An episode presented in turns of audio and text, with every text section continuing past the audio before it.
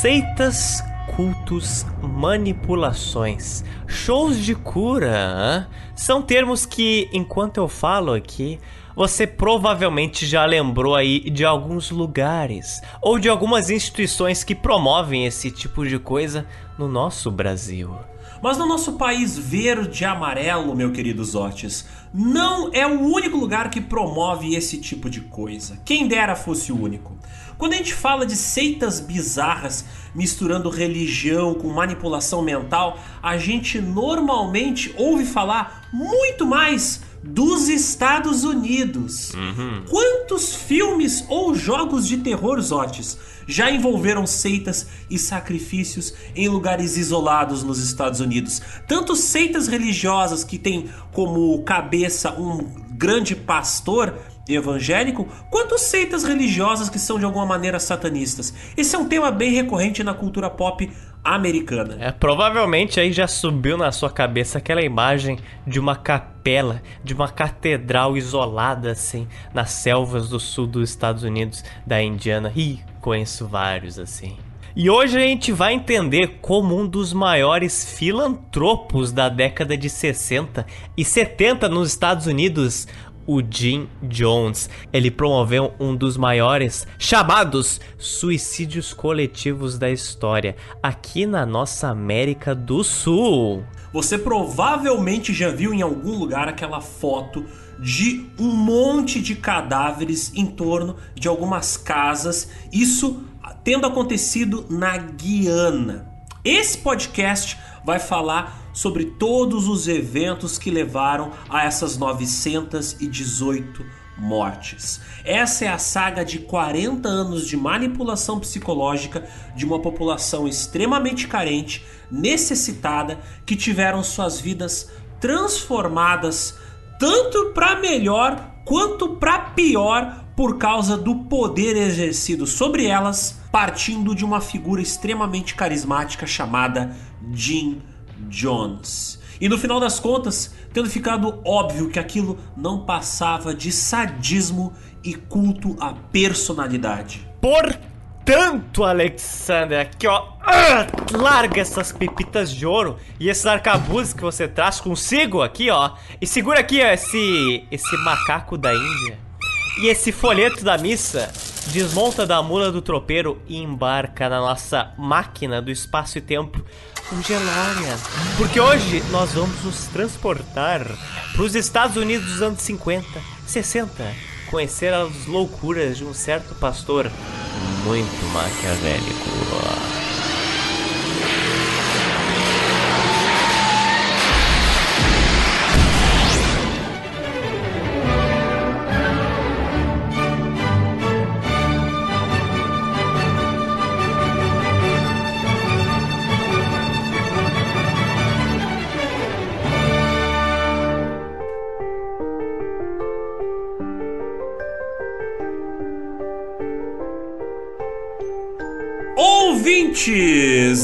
Bem-vindos a mais uma edição do GeoPizza. o podcast quinzenal De histórias políticas atuais e. atemporais. Meu nome é Alexander Demusso e ao meu lado, platinado com uma Bíblia na mão, rezando de joelhos, está o Rodrigo Zotz, amém! Então, meus queridos seguidores, estamos aqui congregados na nossa missa, celebrando o conhecimento que vai ser utilizado para mais uma edição deste podcast. Mas da onde vem a palavra do GeoPizza? A palavra da verdade, a palavra que te guia. Ela vem das nossas fontes de pesquisa. Quais são elas? O livro The Road to Jonestown. Também outro livro, Jonestown, dois pontos. Don't Drink the Kool-Aid.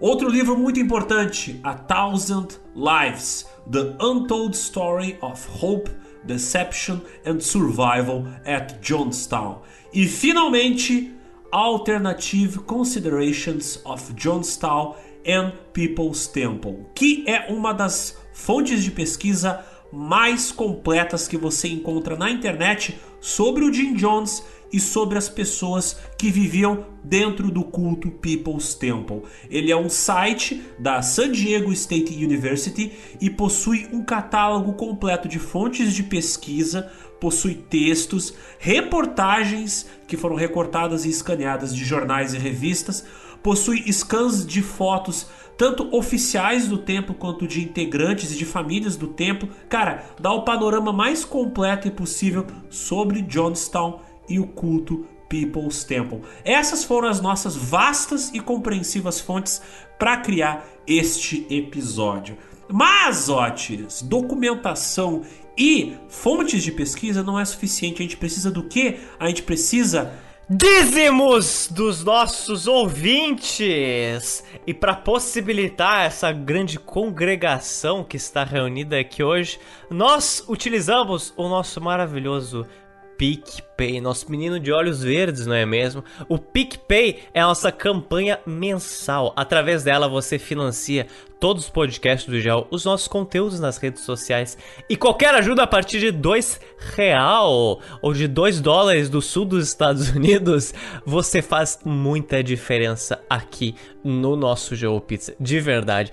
Pô, você pode parecer, ah, eu não vou assim humilhar os meninos do Geo Pizza dando uma quantia tão baixa, mas cara, toda ajuda é excelente. E como eu repito e falo, eu prefiro muito mais várias pessoas contribuindo com dois reais do que uma contribuindo com 30, 40 reais. Isso faz muita diferença. Se você mora fora do país, seja no sul dos Estados Unidos ou não, nós temos o nosso Patreon, que paga em dólar, e também temos famoso Pix, geopizza.gmail.com e geopizza com 3Z. 3Z. Mas chega de pedir dinheiro aos nossos fiéis ouvintes. É hora da gente desvelar a complicada, confusa e assustadora biografia de um certo cara chamado Jim Jones. Antes de tudo, eu tenho algo muito importante a comunicar para os ouvintes. Alguns já me perguntaram, tá? Esse episódio vai ter gatilho?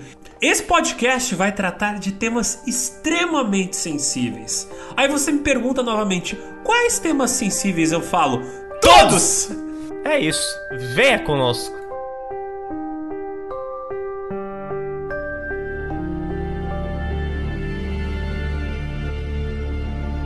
Antes de tudo, precisamos falar um pouquinho sobre suicídios em massa. Suicídios em massa não são tão incomuns através da história.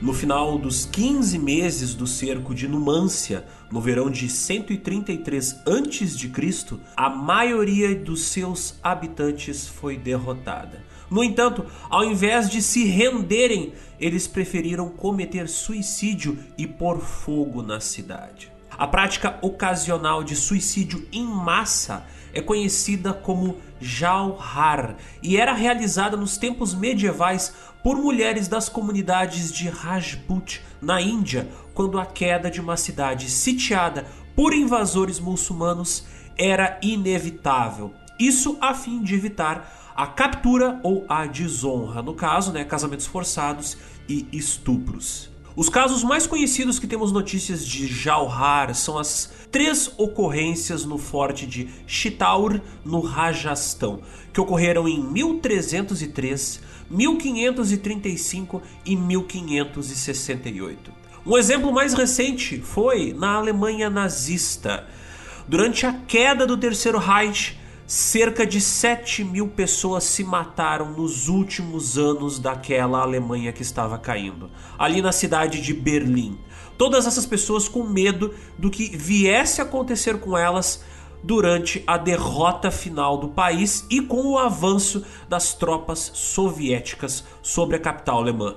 E a maior parte desses que se mataram em Berlim eram cidadãos civis que não aceitavam o fato de que toda a sua realidade, todo o mundo que eles haviam construído nos últimos anos estava para ser destruído pela derrota de seu país em uma guerra onde havia a certeza da vitória, onde eles acreditavam que eles iriam vencer, mas agora eles estavam perdendo.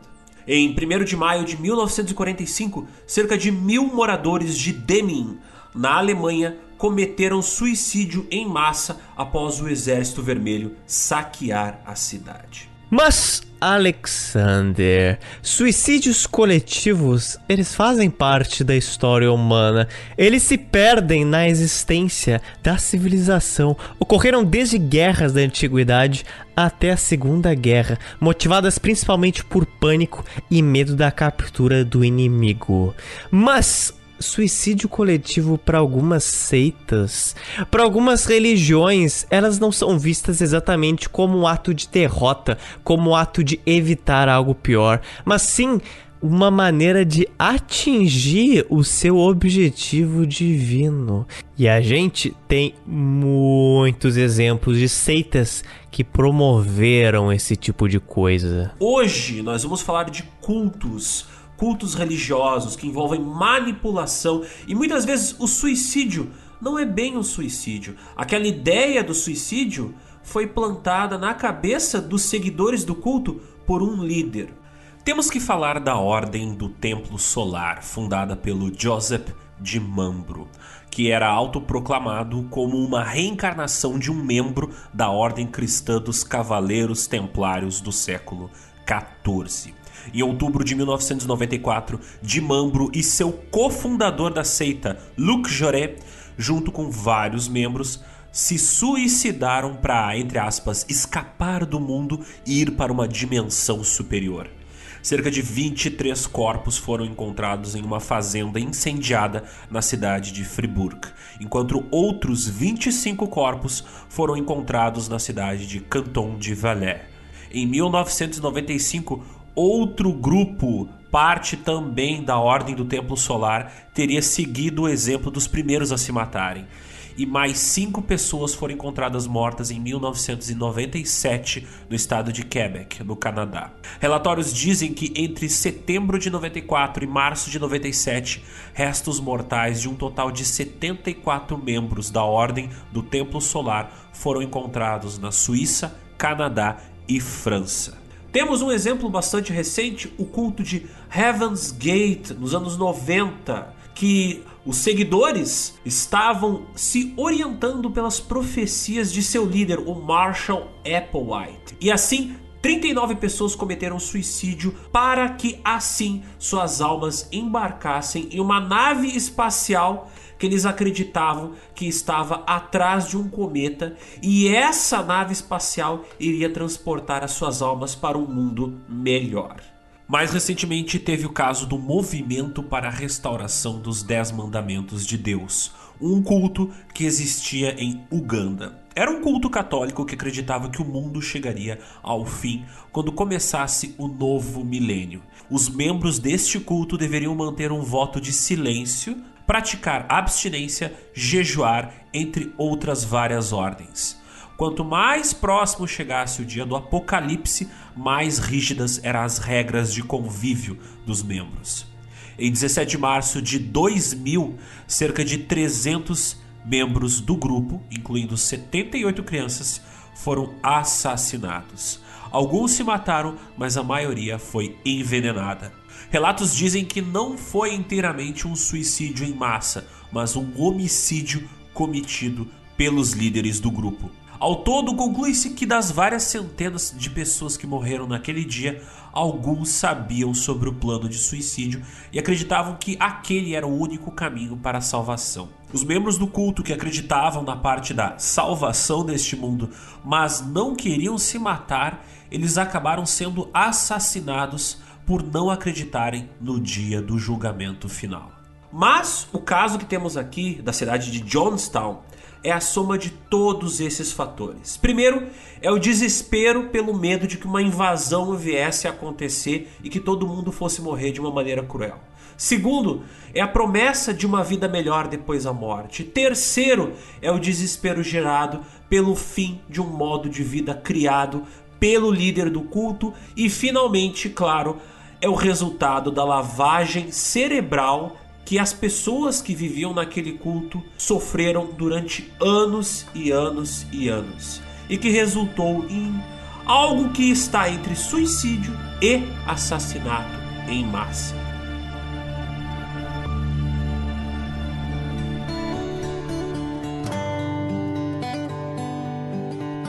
Nosso personagem principal Jim Warren Jones, ou conhecido simplesmente como Jim Jones, ele nasceu no sul dos Estados Unidos em 1931, no estado de Indiana, na cidade de Creta. Jones ele nasceu em uma fase bem ruim da depressão americana. Filho de um veterano da Primeira Guerra Mundial chamado James Turman Jones, ele passou por bastante dificuldade na sua infância. Bem, o pai dele, por causa de motivos físicos e psicológicos decorrentes do envenenamento em campo de batalha por causa dos gases que eram utilizados na Europa durante a Primeira Guerra Mundial, bem, o pai do Jim Jones, ele não trabalhava, ele vivia em casa. Ou seja, quando o Jim Jones nasceu, o pai dele já estava há mais de 20 anos aposentado. É, é um tempo, hein, filho? É um tempo. E quem mantinha essa família, alguém tinha que sustentá-la, não é mesmo? Quem fazia isso era a mãe do Jim Jones, a Lineta Putnam, uma mulher de muita atitude, guerreira, mas também um pouco instável instável psicologicamente. Mas em que sentido eu digo instável? Eu também não seria nem um pouco estável numa família quanto a do Jim Jones. Mas assim, ó, a Alineta, ela levou as coisas em um nível muito além. Ela frequentemente dizia que tinha visões, tipo ao vivo assim. Opa, tô vendo aqui agora Olha só o que eu tô vendo aqui. Ela falava que na vida passada ela foi uma grande escritora que já se viu vivendo no Egito Antigo e tinha sido crucificada. Né? Ela tinha visões mostrando que ela teve vidas passadas, ela tinha visões religiosas. Ah. E quando ela ficou grávida do Jim Jones, quando ela tinha 25 anos de idade, segundo ela, ela daria à luz a um grande homem.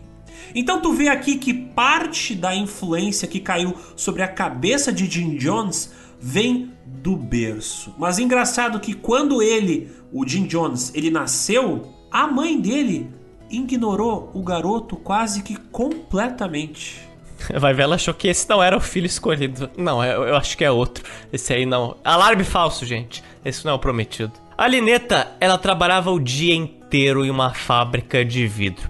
E durante todo esse período da jornada de trabalho dela, olha o que ela fazia, maluco, com o Jim Jones. Ela não deixava ele entrar em casa, enquanto ela não estivesse em casa. Tipo assim, é, é mãe que quer o filho na rua, quer que ele fique nas ruas, não quer que ele fique em casa. A sociedade aí da década de 30, 40 era uma coisa doida, né? Mas a Lineta também era um pouco fora da curva nesse sentido. E durante esses momentos que o Jim Jones era expulso de casa, ele fazia o quê? Bom, ele ia brincar na rua, não tinha muito o que fazer, não é mesmo? E em um dia desses que estava brincando na rua, o Jim Jones conheceu uma senhora de idade, uma idosa, que era esposa de um pastor nazareno. Essa mulher começou a levar o nosso pequeno Jones para a congregação dela, dizendo que a cura para todos os problemas da sua família era a palavra do Senhor. The power of God compels you. Os protestantes nazarenos, para quem não conhece, é uma organização protestante, né, como o nome diz, fundada no sul dos Estados Unidos no século XIX. E a grande diferença deles para outros tipos de congregações religiosas é que eles pregam que o papel da igreja é extremamente importante e central no seu caminho da salvação. Então, diferente do próprio movimento de reforma protestante no século XVI e XVII na Europa, que buscava romper com a Igreja Católica, os nazarenos enfatizavam a Igreja na vida do fiel de uma forma bem rígida, através dos seus cultos, sermões e vivências. Toda essa influência fez com que Jones começasse a frequentar a igreja, decorando trechos inteiros da Bíblia de cabeça e principalmente prestando muita atenção nos sermões dos padres. A infância do nosso menino Jones foi bem bizarra. Não podia ser diferente dado o fato de que ele era mantido na rua, né? Todas as frases desse podcast vão ter algum tipo de bizarrice e começa a partir daqui. Uhum. Em torno de por volta dos seus 9 anos de idade, ele começou a desenvolver um fascínio muito forte pela vida após a morte. Ele andava pelas ruas de Indianápolis à procura de animais mortos para fazer autópsias, na qual ele chamava amigos para participarem dessa brincadeirinha saudável. Ah, parece ótimo. Se outras crianças se recusassem a ver o Jim Jones futricando no corpo desses animais mortos, ele começava a fazer bullying com essas crianças. Cara, problemático para não dizer mais, né? Quem nunca, né, Zotes? Quem nunca brincou com ossos de animais mortos? Assim, em minha defesa, eu já dissequei um animal, mas eu nunca obriguei ninguém a ver mas foi é, a incentivo dos meus professores. Foi excelente, inclusive. Em minha defesa, eu morava no interior do Rio Grande do Sul. Ah, agora a história já vai piorar. E só o que tinha para poder brincar no meio daquele campo aberto era o era gado o vivo ah. ou o gado morto. E o gado morto, que era basicamente ossos, era menos violento na hora de você brincar com eles. Então era normalmente eu e os meus cachorros brincando com ossos de animais mortos. Vocês... Talvez isso explique um pouco o meu fascínio por história.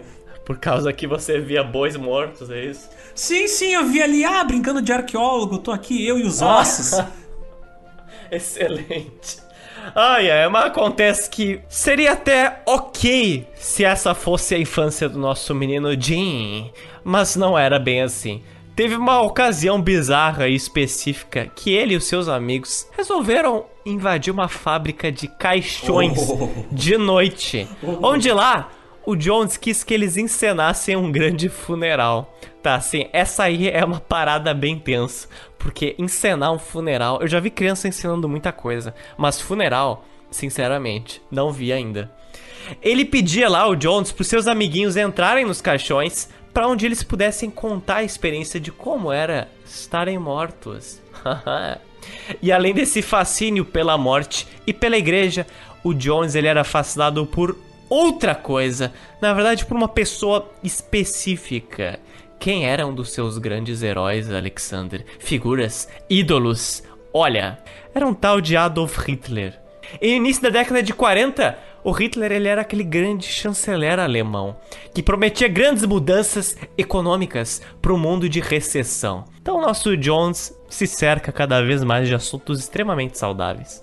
Jim Jones era fascinado pela maneira como Hitler comandava as emoções das multidões para as quais ele falava. Jones era fascinado pelo estilo de fala e pela linguagem corporal de Hitler. O Jim Jones ele chegou a fazer encenações onde ele simulava que era o Hitler dando discursos para seus amigos brincando que eles eram a plateia. Cara, infância saudável a gente vê por aqui. Agora imagina que ele imita Hitler dissecando um animal enquanto seus amigos estão dentro de caixões. E novamente, quando as crianças mais velhas se recusavam a participar das brincadeiras de Jim Jones, ele manipulava as mais novas. Só que nisso ele já tinha 14 anos de idade. E o Jim Jones ele tomava sempre essa precaução de se cercar de pessoas carentes de atenção, as crianças mais novas pois elas eram mais facilmente manipuláveis. E não é nem preciso dizer, né? Que esse Jane Jones, ele começou a crescer e virar um adolescente meio weirdo, assim, meio bizarro. O Jones, ele ia pra escola vestido como se estivesse indo pra missa. Então, imagine só. Ficava falando de Jesus o tempo todo e parecia aquele menino lá do Gravity Falls, sabe? Aquele pastorzinho pequenininho. Isso, aquela golazinha e pá. Ele demonstrava uma grande aptidão em organizar e coordenar pessoas, além de uma vontade insaciável de comandar elas. Apesar de não ser um grande assim destaque nos esportes, o nosso menino Jones na escola, ele se tornou um coach e líder da liga de basquete local. Um trabalho que ele até exercia bem, até que um certo dia o nosso menino Jones resolveu o, quê? Olha, ele resolveu matar um cachorro de rua na escola. Seus colegas viram isso e ficaram assim: Maluco, eu acho que tu não é saudável.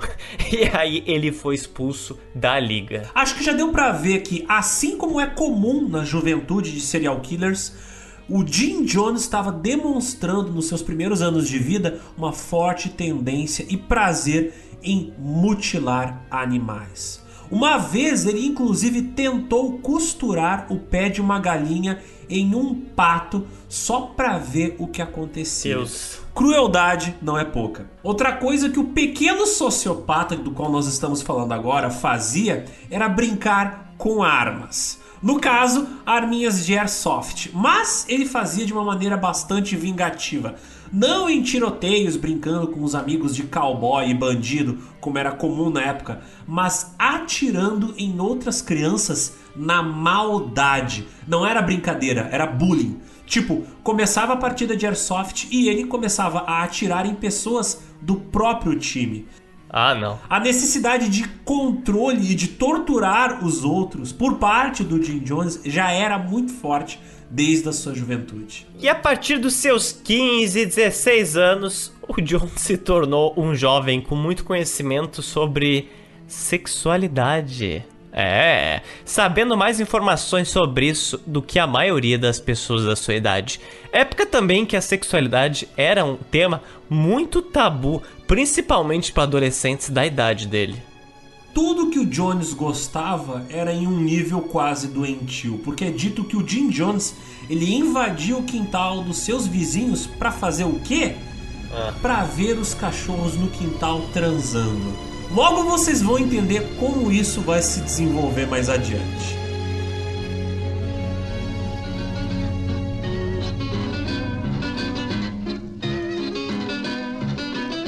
E além de sadismo e psicopatia, o nosso Jones, ele era muito engajado em causas de igualdade social. Olha que pessoa equilibrada. Que pessoa multifacetada e complicada aí.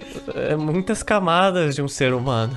Em uma época em que as leis de segregação racial pegavam muito pesado nos Estados Unidos e a ameaça de um golpe comunista era diário, a sociedade estadunidense estava bem paranoica, então combinava aqui com o cenário do nosso Jim Jones. Não que hoje a gente não viva numa época um pouco saudável, não é mesmo? Mas nos anos 50, aqui na nossa linha do tempo, o chamado macartismo era uma prática onde era possível condenar qualquer cidadão dos Estados Unidos como um traidor da pátria, um subversor, caso ele estivesse assim flertando com temas comunistas ou antipatriotas. É inclusive possível invadir a sua casa e te prender sem ter muitas provas oficiais disso. Inclusive, um dos temas que era considerado antipatriótico e meio polêmico era o fim da segregação nos Estados Unidos, porque muita gente associava o fim da segregação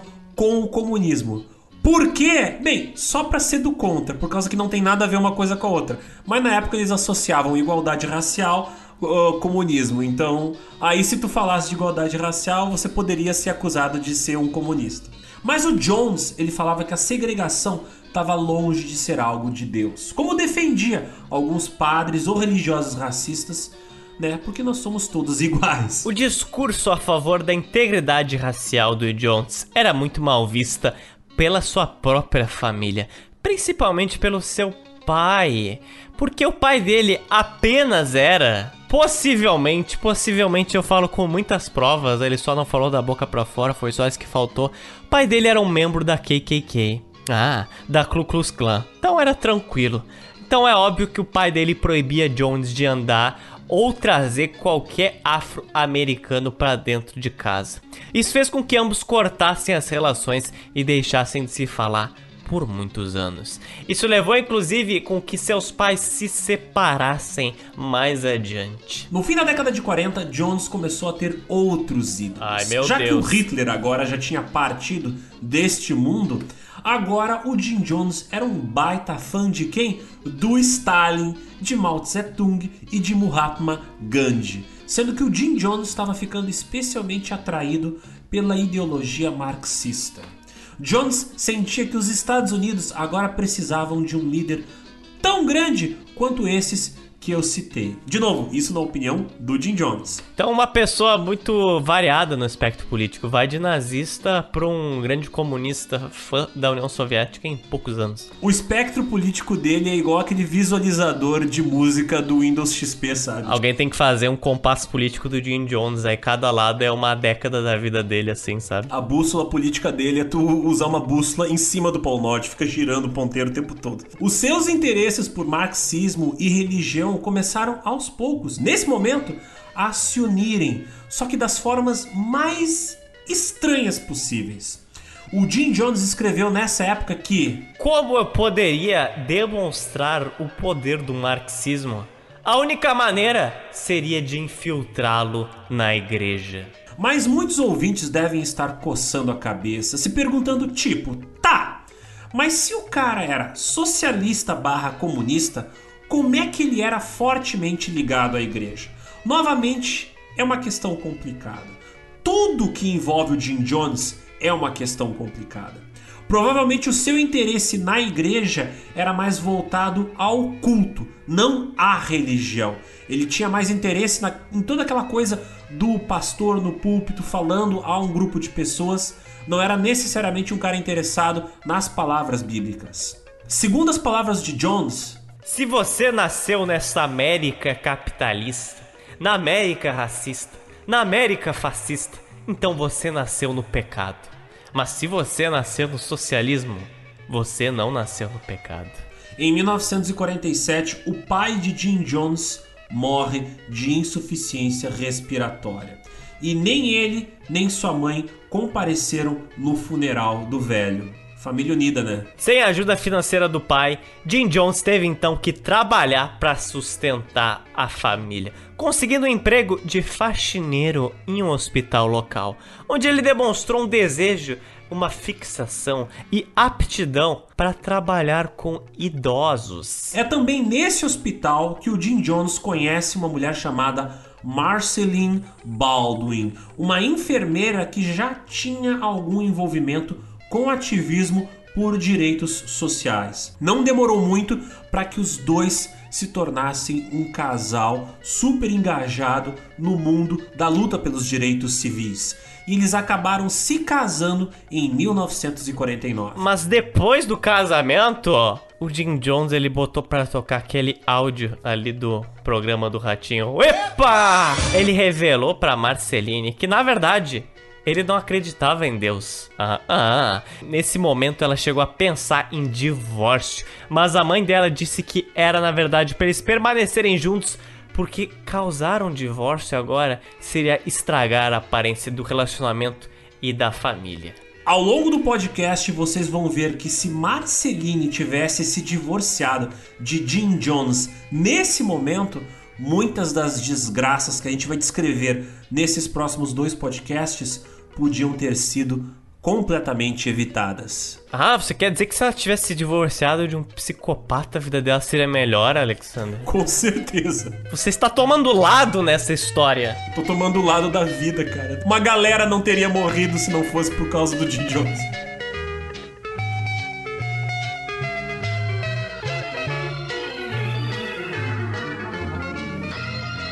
Virou a década, Alexander. Virou! Virou!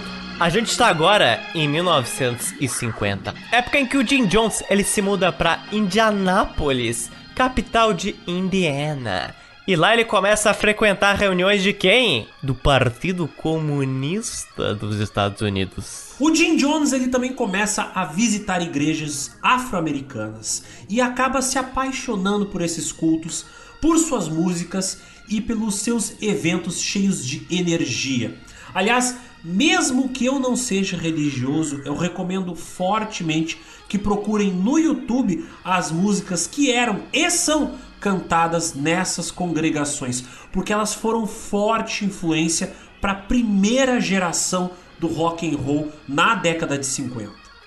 Bem, nesses cultos rolava bastante também as chamadas curas pela fé. Sim, esse golpe é invenção dos americanos. Só podia. Onde alguém na plateia que tem um problema de saúde é chamado até o palco e supostamente é curado pelo pastor e pelo poder da fé. Coisas que sabemos muito bem como é que funciona. Ou se sabemos, inclusive. Se você quiser ouvir uma geo história, fica até o final desse podcast. E Jones, obviamente, percebeu o quanto isso aí seduzia e impressionava as pessoas, começando a participar efetivamente desses cultos. Ele estava lá, auxiliando, se destacando até conseguir a permissão de poder conduzir os seus próprios sermões nas igrejas de Indianápolis na década de 50, principalmente na qual ele era mais conhecido, a Somerset Southside Methodist Church. E você brasileiro aí, eu sei que você já se perguntou isso. Assim, ó, o Gel sabe, eu te entendo, eu também já tive essa dúvida. Que é, Alexander, você também teve. Como é que funciona esses shows? Tipo, na boa, como é que funciona esses shows da cura? É encenado? É improvisado? Qual é que é a receita secreta deste hambúrguer de Siri? Então, o que, que o Jim Jones fazia, ao menos o que o Jim Jones fazia, não estou falando por todos aí os shows de cura do mundo, é que no início ele ouvia as conversas das pessoas enquanto ele passeava pela plateia, entre a plateia. O cara era ali stealth, undercover, ficava memorizando os problemas, as aflições das pessoas. E aí quando alguma dessas pessoas subia pro palco ali, pro altar, para falar com o Jones, ele começava assim, ó, jogar o problema delas na cara delas, assim, ó, pá! Como se ele fosse um grande adivinhador sendo conhecido como um pastor que lia mentes. Com o tempo, os metodistas foram ficando de saco cheio do Jim Jones, porque ele era um daqueles caras que exigia que as coisas fossem feitas da sua maneira, e a sua maneira de agir às vezes ia contra as regras de conduta dos metodistas. Como por exemplo, não era muito legal roubar dinheiro da cestinha de doações. Ah, é? Sim, ele fazia isso. Ah, não pode nem mais praticar corrupção, que é corrupção agora. Que, que absurdo. Mas essa não foi a única corrupção que o jovem Jim Jones fez na Somerset Methodist Church. Assim, ó, isso na verdade seria um dos menores problemas que ele fez lá. O que, que ele fez, cara? Assim, ó, sinceramente. Em 1952, o Jim Jones tinha 21 aninhos. Enquanto ele praticava os seus sermões, assim, dirigia os cultos, a realidade bateu a porta do Jones. Ele precisava de money, cash. Mas o Jones, ele não fez uma conta no PicPay, ele não criou uma, um Pix. Ele começou a traficar e vender macacos em Indianápolis. Oi? Sim, isso mesmo. Ele começou a vender, batendo de porta em porta, macacos aranha. Caraca. Por cerca de 200 dólares cada um em valores atuais. Eu não estou mentindo. What the fuck? Vendendo macaco de porta em porta. Assim, ó. Assim, eu sei que você está pensando, ouvinte. Essa história é bizarra. Esse tipo de macaco não é natural dos Estados Unidos, então você já pensou. Da onde é que vem esse mamífero? Então, o que que acontece? O Jim Jones ele mandava trazer esses animais de Calcutá, da Índia, cara, vendendo eles como se fosse Jequiti aí, de porta em porta. Mas junto com o macaco, junto com o macaco. E uma mão ele segurava o macaco. E na outra mão ele segurava o panfleto dos seus sermões, cara. Inclusive, os macacos eram um incentivo para trazer mais fiéis, não só para ganhar dinheiro. Sim, é isso mesmo. Por exemplo, se você trouxer agora cinco membros novos, cinco novos fiéis pro culto do Jones, você ganha um macaco. Você quer um macaco, Alexander? Quero. Pô, não, não quer não. Não comprem macacos. Eu tô falando sério. Eu quero. Se vocês, comp se vocês comprarem macaco, me avisem porque eu quero ver. Mas não façam isso. Eu quero voltar pros anos 50, tipo, ouvinte do GeoPizza, traga cinco ouvintes pro GeoPizza e você ganha um macaco. Isso, meu traga Deus. cinco novos apoiadores e ganhe um macaco. Não, não, não, não. Depois de um ano vendendo macacos, em 1954, o esquema obviamente deu ruim. Por quê? Pô, durou um ano. Durou um ano, já é uma coisa, cara. Como é que ele fez isso, maluco? Mas por que deu ruim o esquema de vender macaco? Ah, por que será, cara? Houve uma situação que, de um lote de sete macacos encomendados pelo Jones, só três chegaram vivos. E o esquema acabou chegando até os ouvidos de autoridades. São poucas as informações sobre essa treta específica que o Jones se meteu, mas o fato é que isso levou a ele fechar o seu primeiro culto, mas de alguma forma não foi preso e a situação nem foi parar na mídia. Cara, como? Como? Eu fui atrás, não encontrei. Eu quero saber. Não, é impossível que todos os macacos que ele vendeu tenham morrido. Se bem que, né, atravessaram toda o Oceano Índico, é possível que eles não estivessem na melhor condição, mas algum deles tem que ter se reproduzido. Aí eu me pergunto se teve algum desequilíbrio assim na fauna e flora de Indianápolis que nem existe até hoje os hipopótamos do Pablo Escobar na Colômbia, sabe, cara? Aparentemente no sul dos Estados Unidos na década de 50 não tem problema nenhum fazer tráfico de primatas. Agora, você querer acabar com a segregação nos ônibus dos Estados Unidos ou na sociedade americana, aí você já é muito revolucionário. Tipo, aí é demais. Prioridades dentro da sociedade americana naquela época é, é uma coisa meio complicada. Realmente. Mas isso chegou em algum lugar, os macacos do Jim Jones, além de Indianápolis. O Jones, ele foi expulso da igreja por causa disso. Provavelmente, né, porque ele fazia tráfico internacional, mas, além de caixa 2, né, mas, de acordo com o Jones, ele só foi expulso porque a igreja que ele estava não era a favor da integração racial. Entendi. Suave. Foi aí que em 1955, o jovem Jones ele resolve fundar o seu primeiro culto com a ajuda da sua esposa, a Marceline, e foi batizado de Community Unity Church, fundado em um bairro de maioria afro-americana que tornaram-se os seus principais frequentadores. Segundo Jones, parecia nojento para mim que um ser humano tivesse muito mais do que o outro. Olha como ele, olha como ele se preocupa com a igualdade. É, mas novamente a suposta bondade dele, né, vem disfarçada de interesse. Lá o Jones abria os seus sermões na igreja, perguntando aos frequentadores assim: qual é que é o problema do bairro? É falta de saneamento? Eletricidade? É falta de coleta de lixo? Quando alguém queixava-se para ele sobre esses problemas, o Jones ia lá, escrevia uma carta às autoridades responsáveis e resolviam o problema. Olha só que homem exemplar. Isso deu muito certo em uma região em que as pessoas estavam acostumadas a serem ignoradas por suas prefeituras e até mesmo outros cultos da cidade que não permitiam a integração racial. Normalmente, os cultos dos brancos eram os que tinham mais recursos. Então, cultos afro-americanos pouco conseguiam promover grandes melhorias de infraestrutura urbana, como o Jim Jones agora estava fazendo. Agora precisamos tomar uma pequena tangente e falar um pouco de asilos e política. Por volta de 1954 já estava bem claro para Jim Jones como é que era o esquema, quais eram as técnicas e como ele deveria prosseguir o seu trabalho para manter e fazer crescer aquele culto que ele criou. E desde essa época, algo muito importante a se pontuar é que a maior parte dos integrantes da igreja de Jim Jones eram idosos, especialmente mulheres idosas. Isso principalmente porque Jim Jones era um tremendo malandro que sabia ser muito carismático com pessoas mais velhas.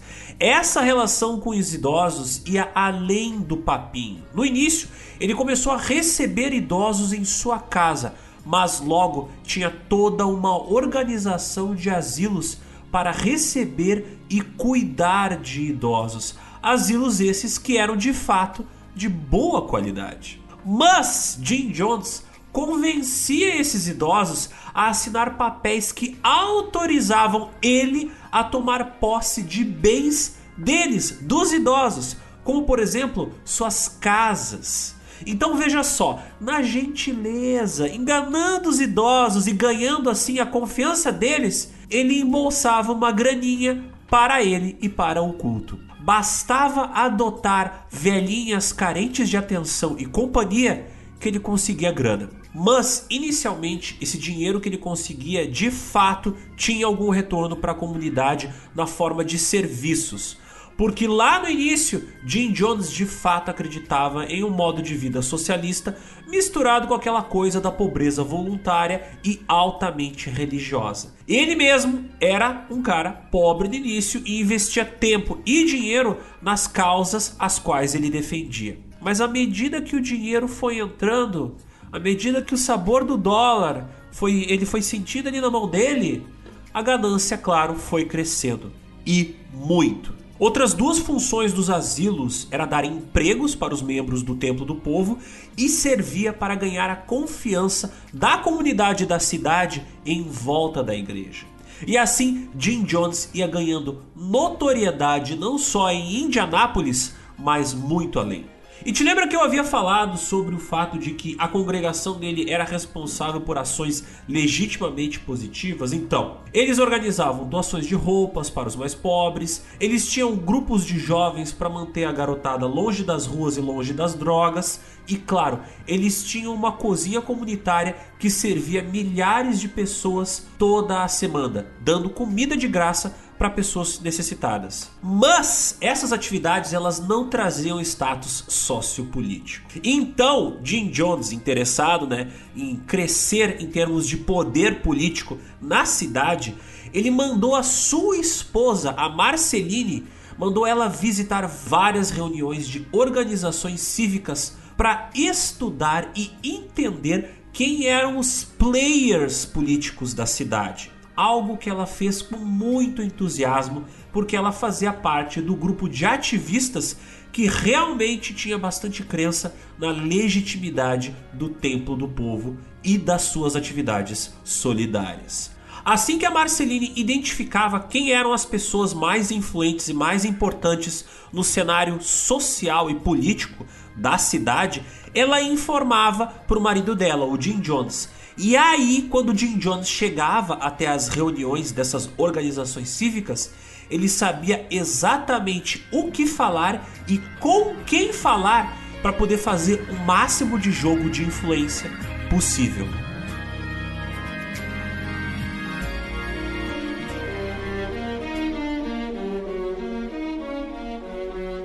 E a partir daí, o Jones investiu em outro nível dos seus shows de cura. Ele ia de cidade em cidade do estado de Indiana, aplicando suas técnicas de ler mentes em várias pessoas. Em uma de suas tours aí, ó, Jim Jones Sal Tour, na cidade de Cincinnati, ele chegou a reunir em um único culto mais de mil pessoas. E desses, 200 tiveram que ficar do lado de fora porque não tinha espaço mais para entrar. Com o aumento da sua notoriedade, o Jim Jones ganhou seguidores cada vez mais fiéis, seja por causa das suas ideias de igualdade racial que ele falava nos seus sermões, ou seja por causa da sua fama de ser um curador, ele curava doenças, entre aspas, no meio dos seus cultos. Havia inclusive nessa época um casal que acreditava que seu filho foi curado dos problemas de coração pelo poder de Jim Jones, enquanto outras pessoas, por exemplo, acreditavam que o Jim Jones havia curado elas de coisas como artrite. Olha, já vi coisa bem pior aí. Mas um dos shows de cura mais famosos do Jones era o seguinte, em que ele literalmente tirava a doença do fiel. Sim, literalmente, estou falando literalmente, literalmente, ele arrancava uma coisa de dentro da pessoa. Como? É assim. E aqui Jim Jones começa a aplicar aquela técnica de plantar doentes falsos no meio da multidão que assistia à sua missa para trazer eles ao palco e curar eles depois. Mas como funcionava o esquema? Inicialmente, ele chamava uma ou duas pessoas que eram de sua confiança e explicava todo o plano antes da missa mas ele sempre chamava a galera mais ativista, aqueles que, como ele, viam o culto como um meio para atingir o objetivo da igualdade social. Então, para essas pessoas, valia tudo, até enganar as pessoas que estavam assistindo a missa. Nunca os fiéis religiosos eram envolvidos no esquema das curas fake, só o pessoal de maior confiança do Jim Jones. Durante o sermão, ele chamava essas pessoas que já tinham sido orientadas previamente, ele, entre aspas, adivinhava qual era a enfermidade delas e pedia para elas irem até o banheiro darem uma aliviada, pois ele, o Jim Jones, iria fazer a cura delas a partir ali do palco, do púlpito, de onde ele oraria para que os doentes tivessem as suas doenças expulsas do corpo lá no banheiro. Depois de um tempo, os atores voltariam ao culto com um pedaço de alguma carne, alguma víscera coberta de sangue e enrolada num pedaço de pano. Aquilo era a evidência de que eles haviam sido curados, de que a fé deles e o poder de Jim Jones tinha extraído do corpo deles aquela doença. Mas sabe o que, que era aquilo? Bem, aquilo eram vísceras de galinha. Simples assim.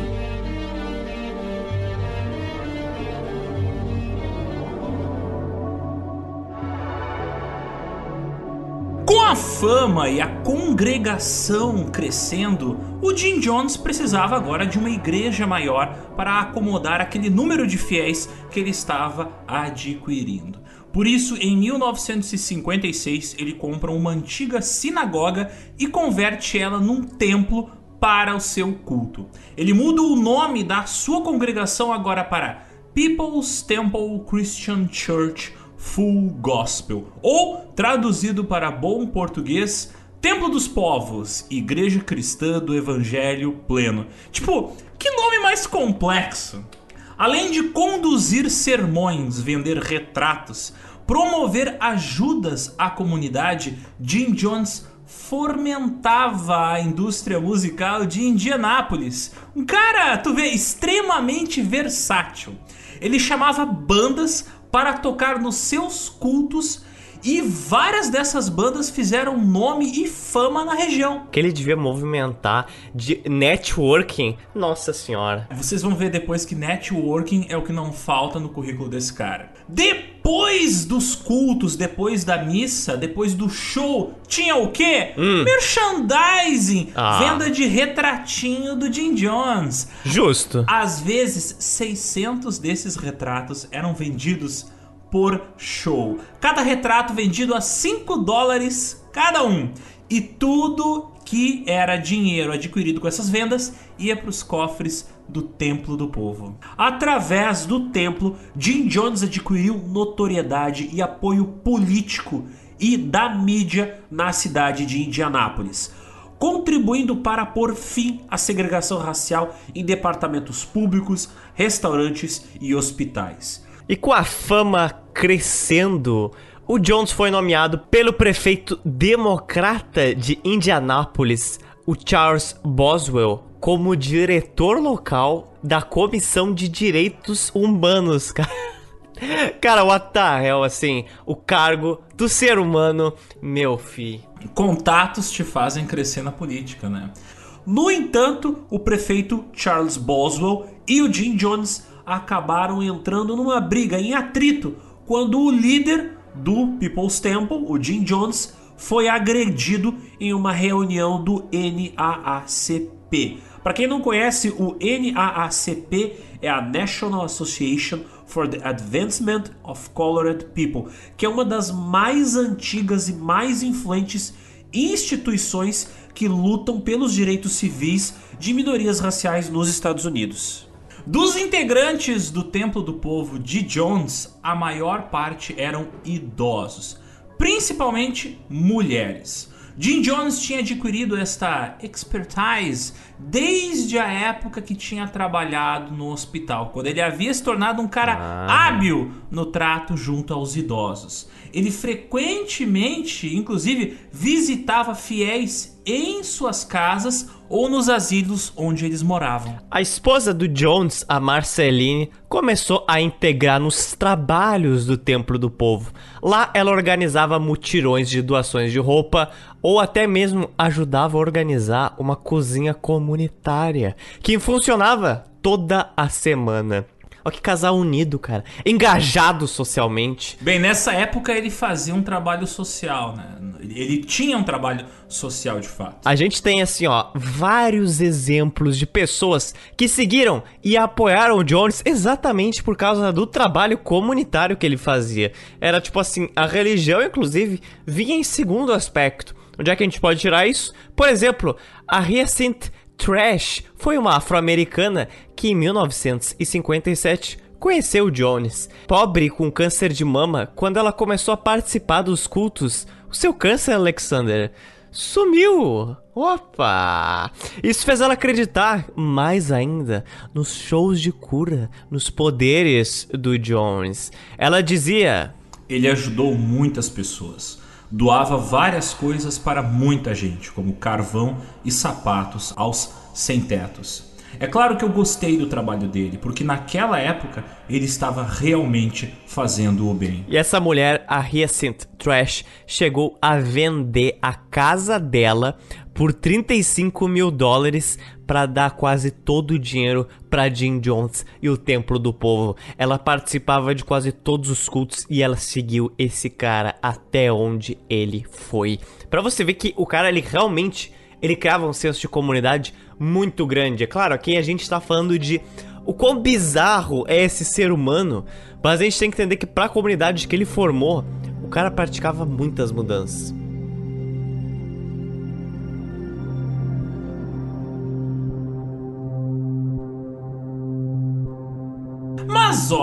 Não é só de Hitler e Stalin que é feita a lista de ídolos do Jim Jones. Ah, que bom, eu acho. Ele também era muito fã de um padre local chamado Padre Divine, um líder espiritual afro-americano que residia em Indianápolis e tinha sua própria congregação.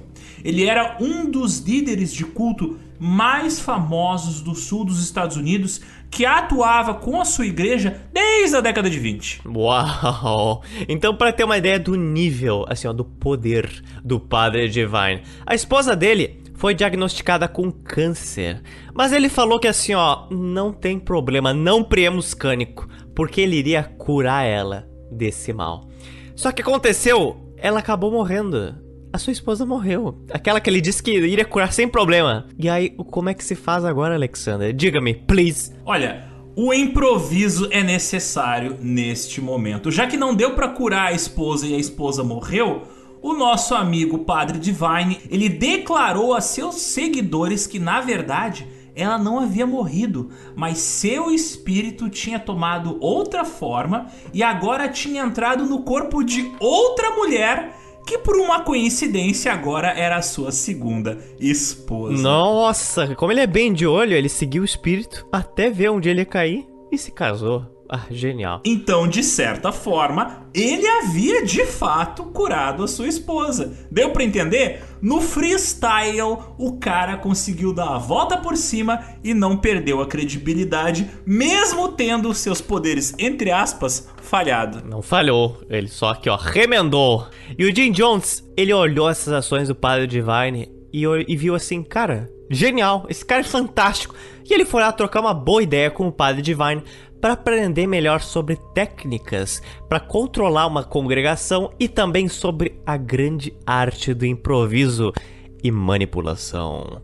Enquanto o padre Divine tinha muita riqueza, várias casas, inclusive muitas mulheres, embora ele fosse casado, o Jim Jones era de uma classe média bem baixa, que estava olhando para todo aquele estereótipo de um padre super popstar e rico e era isso que ele almejava. Uma das maiores manobras que aconteceu na cabeça de Jim Jones foi perceber que caso ele tivesse uma boa relação com a congregação do padre Divine, Jim Jones poderia pegar para si os seguidores dele quando o padre Divine morresse, dizendo que o padre Divine não morreu, apenas encarnou no corpo de Jim Jones. Olha que plano genial, copiando a mesma estratégia do Padre Divine. Ardiloso, achei. Ah, muito bem. E Jones tinha vários fiéis do templo do povo que iam cada vez se somando. No início, muitos eram fã das ações comunitárias dele, mas depois viram que o pouco do culto à personalidade em volta do Jones estava saindo um tanto de controle. Como numa relação abusiva, essa galera acabou ficando no culto, porque foi o lugar que eles acabaram sendo acolhidos, sendo que fora do culto era uma sociedade segregatória, mas dentro do culto era uma sociedade inclusiva. Segundo o Jim Jones, se não houvesse ricos ou nenhum poder, se todos fossem iguais, a religião logo desapareceria. As pessoas só desenvolvem religião quando estão infelizes com esse mundo. Portanto, Zotes, as ideias de justiça social puxando para o lado da ideologia socialista e comunista eram tanto uma expressão sincera de desejo por um mundo mais justo, como também serviam como ferramenta de manipulação dentro da congregação. O Jim Jones nessa altura do campeonato, ele estava equilibrado entre sociopata e benfeitor. Em 1960, Jim Jones começa a se tornar um pai de família. Ele começa a tomar suco de laranja e trabalhar muito sem relaxar. Um cara exemplar. O casal Jones e Marceline adotou várias crianças. Dentre elas, três coreanos americanos, uma menina de ascendência indígena, uma menina branca e uma criança preta, que inclusive foi a primeira criança afro-americana a ser adotada por um casal branco em Indianápolis. Eles tiveram só um filho biológico, o Stephen Gandhi. Os seus três filhos coreano-americanos eram órfãos da Guerra da Coreia, que tinha ocorrido na década anterior que eles estavam agora, na década de 50. O Jones falava que todos tinham que seguir o exemplo deles, adotando crianças que passavam por necessidades. Ele criticava a Guerra das Coreias e dizia, olha só, ele dizia que a Coreia do Norte, liderada por Kim Il-sung, era um exemplo de superação, ao contrário da Coreia do Sul, um vassalo dos Estados Unidos. Já parece óbvio o porquê o casal Jim Jones Marceline adotou aquelas crianças. E infelizmente não foi por causa de bondade, foi por puro interesse. Os seus filhos eram uma espécie de propaganda de uma família integrada, tudo para promover aquela imagem para o templo do povo e para quem visse o templo do povo e seu líder. Para o nosso amigo Jim Jones, Durante toda a minha vida, sofri com a pobreza e enfrentei muitas decepções e dores. É por isso que quero fazer outras pessoas felizes e quero com que elas se sintam em casa.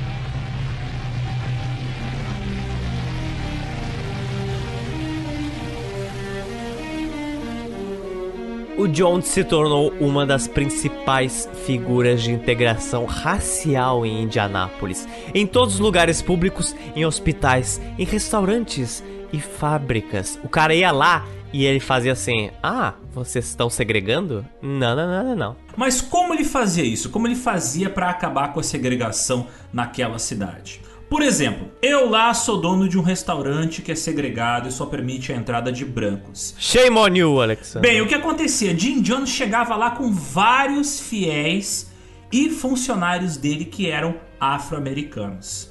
Aí os atendentes falavam que pretos não podiam entrar naquele lugar, óbvio, né? Segregado. Ah, daí o Jones cantava uma bola assim, ó. Ó, se eu for expulso do teu restaurante, maluco, vai pegar mal pra vocês. Aqui, ó, eu sou uma figura famosa na comunidade. Eu tenho fiéis, eu vou te dar exposed, viu? Te dar exposed no Twitter. Agora, se você des- dessegregar o restaurante, ah, eu vou encher ele de clientes em todos os horários. Muitos que davam o braço a torcer realmente tinham uma avalanche de clientes. Todos pessoas que eram fiéis do People's Temple e iam lá almoçar no restaurante que antes era segregado. O menino Jones era um cara ardiloso e ele fazia Era. isso por volta das 3 horas da tarde, o que trazia um caixa extra para os restaurantes que nesse horário já estavam quase sem clientes, porque esse horário das 3 horas da tarde é o horário que o almoço já tinha meio que acabado. Depois, o Jim Jones mandava espalhar pela cidade vários anúncios dizendo que aquele restaurante era um restaurante de respeito, um restaurante que merecia ser visitado pelas pessoas de bem por causa que era um restaurante dessegregado. O cara era literalmente um hacker social. Realmente, o maluco era empenhado, cara. Psicopata empenhado, assim, ó. Nova categoria criada pelo Joe Pizza. E apesar de ser um cara que contra o sistema, lutando contra a segregação, o Jim Jones não tinha inimigos, Alexander.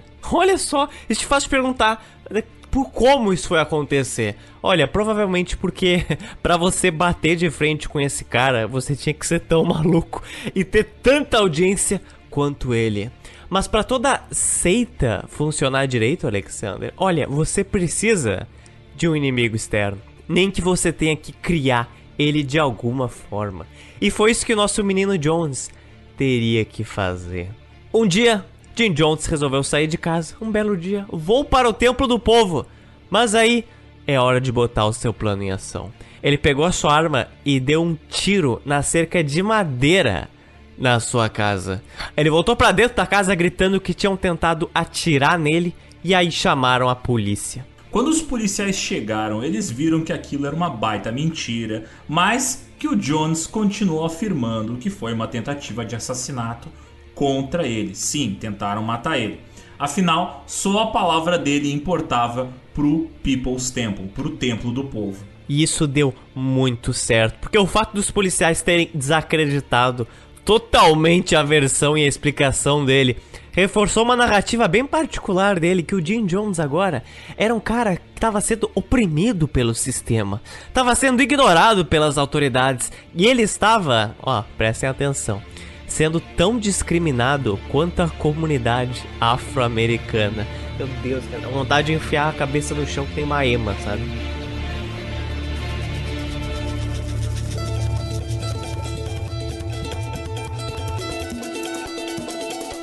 Toda boa seita é feita de teorias da conspiração, além, né, claro, de inimigos inventados pelo líder da seita. Uma ideia que Jim Jones estava propagando nessa época era de que a guerra nuclear entre os Estados Unidos e a União Soviética iria acontecer a qualquer momento e que eles, a congregação, o templo do povo, tinha que o mais cedo possível encontrar um abrigo seguro para longe do lugar onde esta guerra iria acontecer. Afinal, a guerra nuclear, eu não tô brincando, era um medo genuíno na década de 50 e 60. Não só dele, mas de todos os Estados Unidos e de boa parte do mundo. Inclusive, na década de 60, o Kennedy mandou ter uma campanha onde as pessoas uh, construíssem os seus próprios bunkers, porque o governo americano não tinha dinheiro suficiente para construir bunkers para toda a sociedade americana. Realmente havia um medo geral na sociedade americana que, ó, Vai rolar. Vai rolar. Não é questão de vai, será? É de quando? A qualquer momento pode vir um míssil soviético cair na sua cabeça.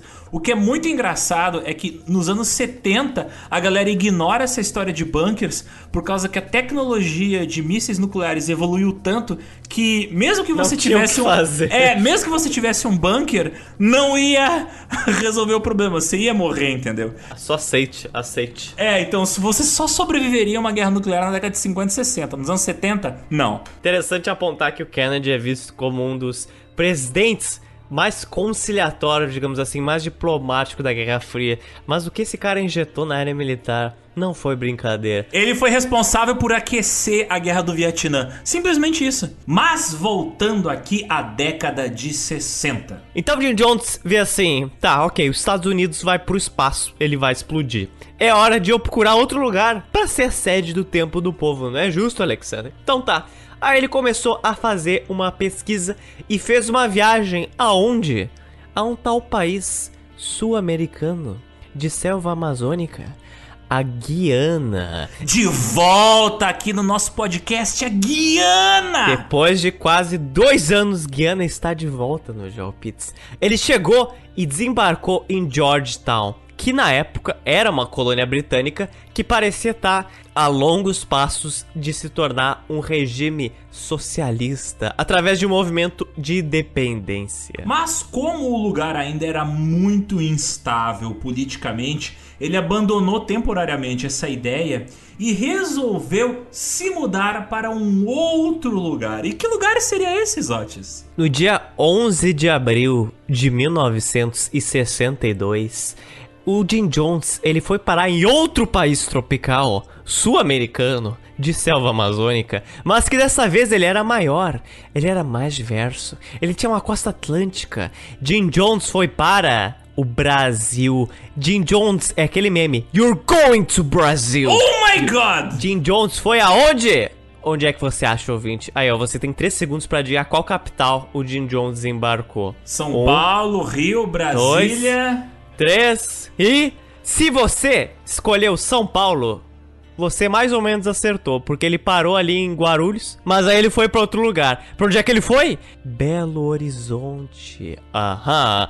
Essa seria a nova capital do Templo do Povo. Então, parabéns, Brasil! Atraindo aí tudo de ruim para ser. Mas por que a escolha de Belo Horizonte? Será que ele era um grande fã do pão de queijo e o cafezinho, que nem você, Rodrigo Zotes? Eu acho que sim. Ou será que o nosso amigo Jim Jones queria visitar Congonhas, Sabará, Tiradentes, São João del Rei? Olha, vai ver que ele ouviu a nossa edição de Minas Gerais e ele ficou extremamente fã. E resolveu vir até aqui, não? Não, não, não, não, não, não, não. O que que convenceu o Jim Jones a vir para BH? Não foi o GeoPizza. Não foi o GeoPizza. Ele tinha lido um artigo, uma matéria publicada na revista Esquire, que dizia o seguinte: Se você deseja estar a salvo da destruição atômica, aqui está o guia de sobrevivência mais atualizado. E nesse artigo estava mostrando nove lugares no mundo. O nome da matéria era Nine Places to Hide.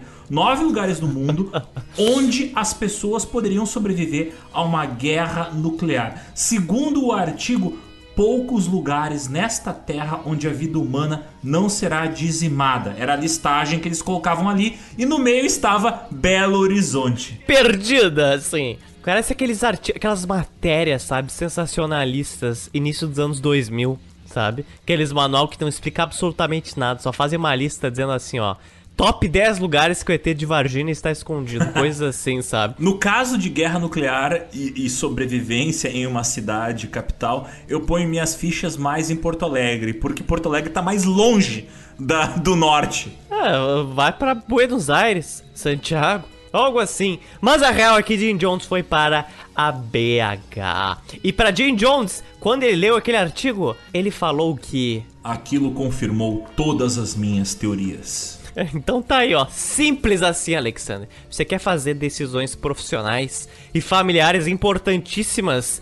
Se baseie aí em uma revista aí de livraria e um artigozinho e faça que nem o Jim Jones. Pegue tudo, parta do seu país e vá para outro. Bem, se fosse na época da Super Interessante, até vai, né? Na época que a Super Interessante era boa. seria convincente, seria convincente. Não tinha fake news, era uma revista boa. Era interessante. Bom, a família Jones alugou uma casa por dois anos no bairro Santo Antônio, em BH. Lá, ele resolveu estudar a economia da capital mineirinha e também a receptividade do local à sua mensagem. O Brasil, para Jim Jones, era uma região bem menos segregada institucionalmente do que o sul dos Estados Unidos. Porém, ele não contava com um elemento essencial que era a concorrência de outros cultos religiosos minoritários Tipo, ele pensou: ah, vou abrir. Vai fácil. Vou abrir meu. Mac igreja aqui. Mas tinha vários hamburgão igreja em volta. É, entra na linha aí, menino Jones.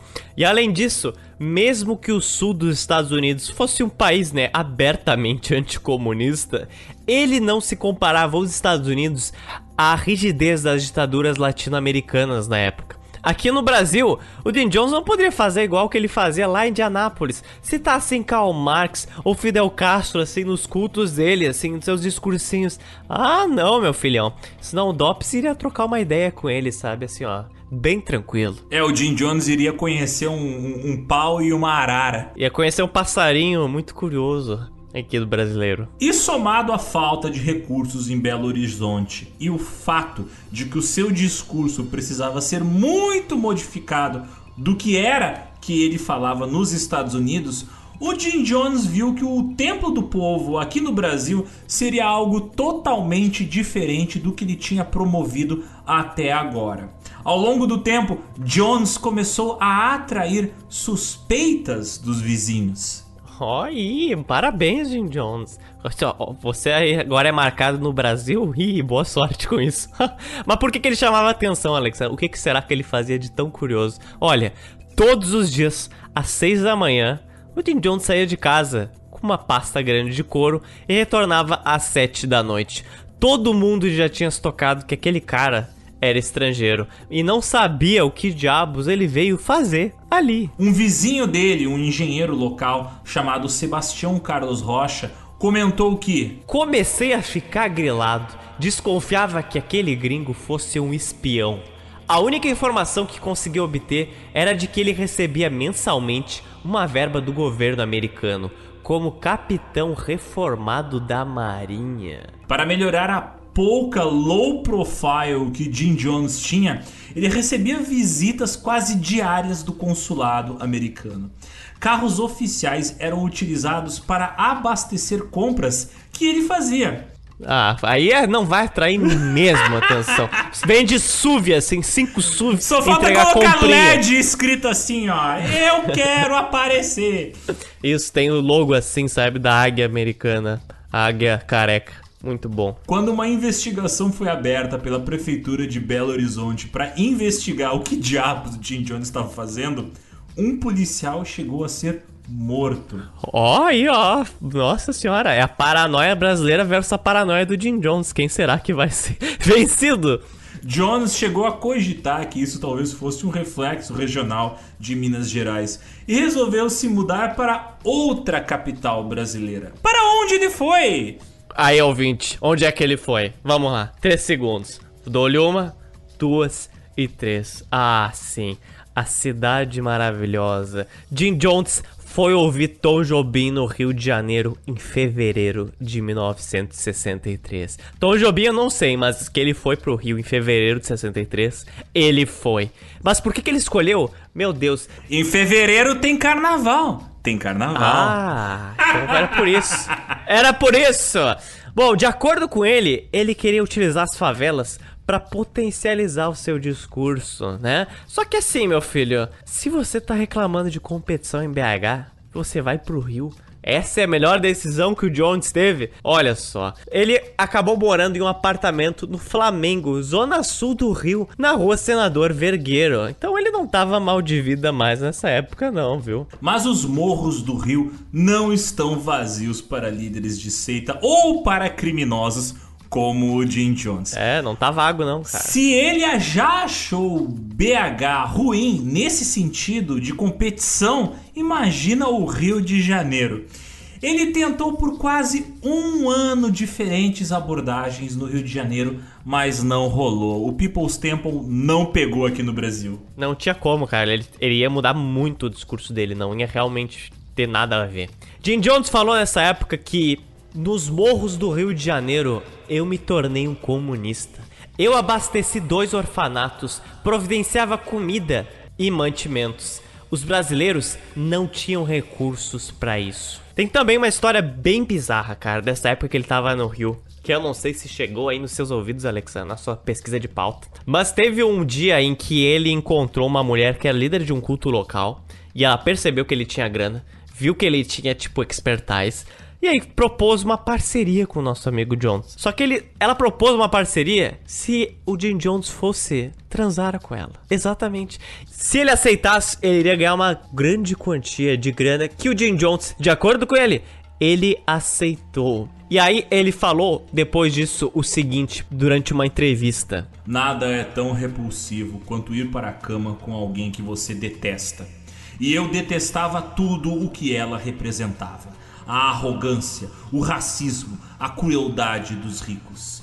Eu vomitei logo em seguida. Então, assim, ó, ninguém sabe se isso é verdade ou é mentira. Provavelmente é mentira. Dado este ser humano aqui, né? Mas, segundo Jim Jones, ele ah, se sacrificou como o garoto de programa para prover aos pobres brasileiros. Oh, como ele se sacrifica por nós. É aquela cena do Game of Thrones, a Calice no meio de vários escravizados. Era assim que ele devia estar sentido.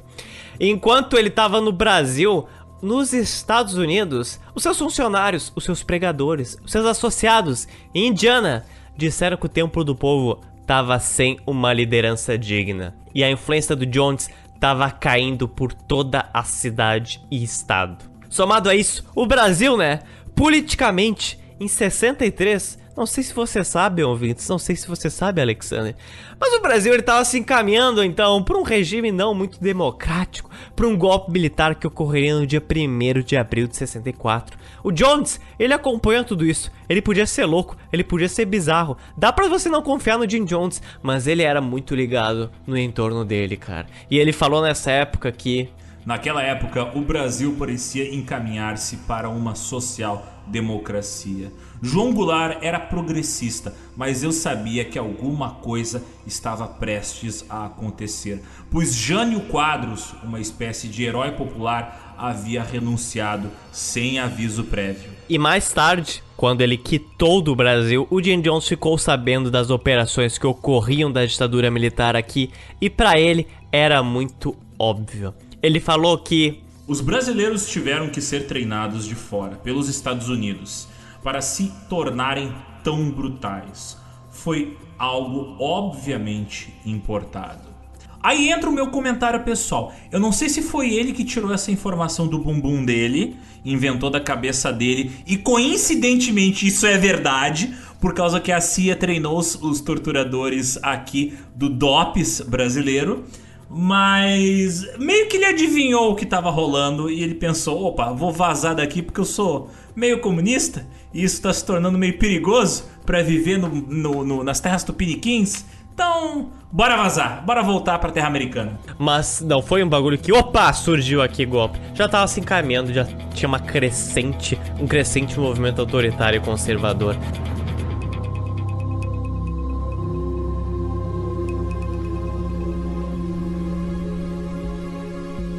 Jones não habitou por muito tempo as terras brazucas.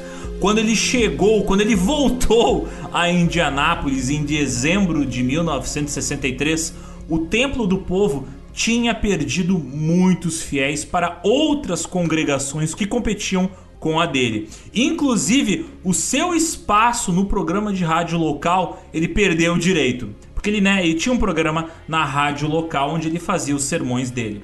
Já que em Belo Horizonte, ou no Rio de Janeiro, ou no Brasil inteiro era um lugar muito hostil para o menino Jim Jones, ele agora estava com sangue no olho. Ele precisava capturar mais fiéis, mais apoiadores para a integração racial ou do socialismo. Qual era o lugar mais progressista nos Estados Unidos nesse sentido? Hã? Quem ouviu a nossa edição dos movimentos LGBTI no Brasil sabe muito bem, filhão. São Francisco, Califórnia, capital gay aí dos Estados Unidos. E São Francisco parecia ser o lugar perfeito pro Jim Jones captar fiéis. A capital cultural, né? Porque capital de fato não é, da Califórnia, São Francisco, daria um excelente local para promover cultos, congregações. Mas o de Jones, ele ia além, cara, sempre ia. Ele queria criar uma comunidade sustentável, religiosa e socialista, um paraíso naquele mundo capitalista. Por isso, Jim Jones dá uma olhada em uma cidade no norte do estado da Califórnia, uma cidade chamada Ukiah, um local que para ele era a região perfeita para criar o seu Éden socialista. Então, em 1965, o Templo do Povo mudou para uma região perto de Ukiah num local chamado Redwood Valley. Lá ele comprou umas terras e construiu uma fazenda, e essa fazenda seria o compound dele. Mesmo cercado de dificuldades financeiras por causa da falta de grana que Jones teve depois de voltar do Brasil, assim como outros fiéis que gastaram quase tudo se mudando para aquela região, eles conseguiram ao longo de vários meses criar uma mini sociedade utópica totalmente integrada e vagamente autossustentável ali na região de Redwood Valley. E lá ele colocou o povo do People's Temple para limpar o terreno, construir casas, abrir a mata e fazer plantações. Essa foi a primeira, mas não vai ser a última vez que ele vai se utilizar do trabalho gratuito dos membros do People's Temple para construir uma utopia socialista, entre aspas. Lá, o Jim Jones, ele meteu tudo, meu irmão. Ele começou a praticar agricultura, começou a estabelecer uma cozinha, até mesmo um mini comércio local foi fundado em Redwood Valley. Tipo, a galera lá costurava, remendava, arrumava várias coisas. E eu recomendo, assim, muito vocês verem, inclusive, as fotos da comunidade de Redwood Valley. Porque isso te dá uma boa visão de que a galera tinha, de fato, cara, um espírito de comunidade lá dentro bem forte. Inclusive aquela afro-americana que a gente citou, que teria sido curada o seu câncer de mama pelo Jim Jones, a Hyacinth Trash, acompanhou ele até aí, cara. O problema da cidade de Ukiah é que ela era uma cidade de apenas 15 mil pessoas. Ela ficava na região ao norte da Califórnia, que é uma região que até hoje é conservadora. E se vocês não sabem, Ukiah nessa época era majoritariamente ocupada por cidadãos brancos que apoiavam a guerra do Vietnã, conservadores e que não queriam nada com a organização de Jim Jones que era uma organização majoritariamente constituída de pessoas pretas e de classes mais baixas. Também é interessante pontuar que nessa época a loucura e as mentiras de Jim Jones já estavam ficando bastante fora de controle. Ele chegou a afirmar para os seus fiéis que ele conhecia uma caverna no meio das montanhas ali da Califórnia, onde os integrantes do culto poderiam se esconder no evento de acontecer um apocalipse nuclear. Claro, né? Era tudo mentira, mas ajudava a assustar o povo do templo do povo e fazia com que as pessoas olhassem para ele como uma esperança de salvação. Pra quem tava no círculo pessoal, de tipo assim, quem lidava diretamente com Jim Jones, sabia que ele tava aprontando algumas coisas meio estranhas. Agora, quem era de fora do círculo próximo dele, do círculo de confiança dele, quem eram os fiéis comuns, tava vendo que tipo, olha o quanto esse cara tá construindo. Ele ajudou tanto em Indianápolis, agora ele conseguiu comprar uma fazenda, agora ele tá construindo uma utopia, vai criar um paraíso na Terra. Olha como esse cara é importante, olha como esse cara consegue de fato realizar coisas. Amém, irmãos. Inclusive, o Jim Jones chamou até ex-criminosos e ex-usuários de drogas para dentro do culto em Redwood Valley para ajudar eles a se recuperarem. E vários deles conseguiram se recuperar. Então, de novo aquilo que eu falei, o Jim Jones nessa altura fazia merda, sim, fazia, mas ele também tinha o potencial para ser um cara legal. Tava na mão dele. Outra coisa importante que a gente precisa saber sobre os integrantes do Templo do Povo nessa época é que muitos não tinham outra opção além de se manter dentro do culto, porque muita gente vendeu tudo para se mudar para Califórnia e quase todo mundo deu o seu dinheiro para o culto. Somando a isso, o culto tinha gastado muita grana e agora estava com o caixa no negativo. Aí o que, que eles resolveram fazer? O que, que o Jim Jones decidiu? Trazer pessoas brancas de classe média com grana para dentro do templo do povo. O Jim Jones começou a recrutar pessoas que não passavam por problemas pessoais, mas que tinham interesse e tempo para ajudar em causas sociais. E onde ele recrutava esses jovens de esquerda que queriam mudar o mundo? Ali na Califórnia, principalmente São Francisco. A galera morava normalmente em barracões construídos de madeira, lona e telha, e esses barracões eles comportavam no máximo 12 pessoas, e todo mundo morava no mesmo cômodo.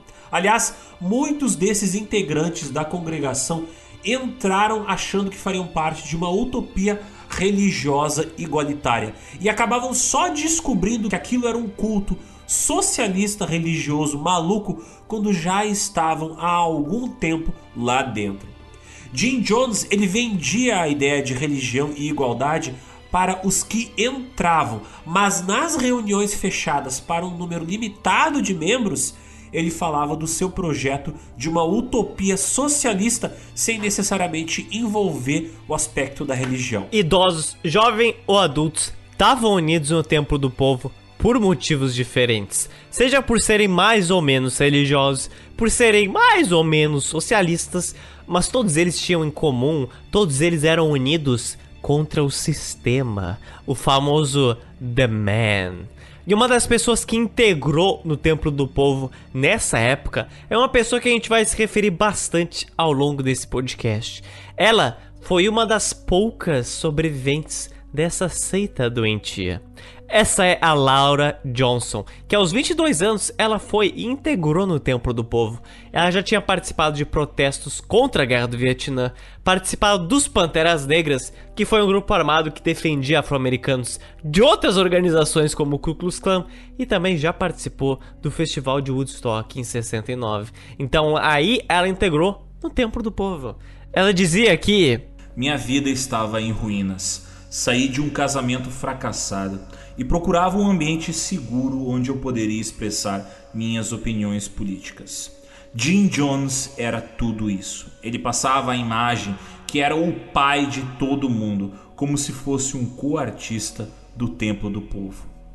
Jim Jones discursava muito fazendo uma associação entre o racismo, capitalismo, FBI, o sistema como uma representação na Terra do que era Satã. Tipo, tudo que representa os Estados Unidos é o demônio. Fazendo muitas vezes isso de uma maneira freestyle, por causa que vários dos sermões dele, às vezes ele passava horas e horas e horas e horas falando para a congregação dele sobre tudo que aquilo que eram as ideias dele de justiça social misturada com religião. Às vezes tudo sem roteiro, o cara ia lá e pá. E quem iria salvar todos eles desse sistema do mal que iria matar as pessoas afro-americanas, que iria destruir quem era de esquerda?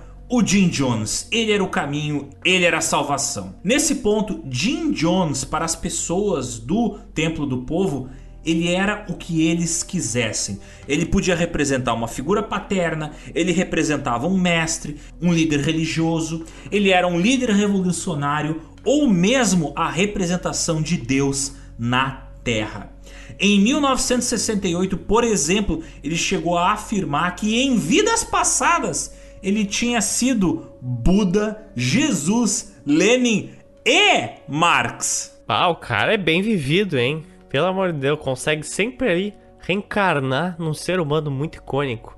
E os encontros que o Jones promovia em Redwood Valley duravam horas, horas e horas a portas trancadas. Nesses cultos com discursos ininterruptos, com gritos de plateia, aquela coisa toda, além de uma música show de bola, o Jim Jones te bombardeava com informações ao mesmo tempo que te enfraquecia fisicamente.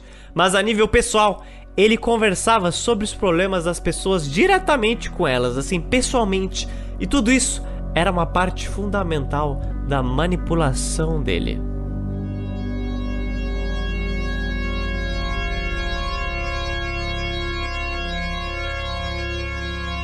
Para muitos integrantes do culto, morar em Redwood Valley era sair da pobreza absoluta e ter um teto, trabalho e comida mas outros integrantes do culto, como dissemos antes, vieram de classe média, classe média alta, muitos dos quais com boa educação.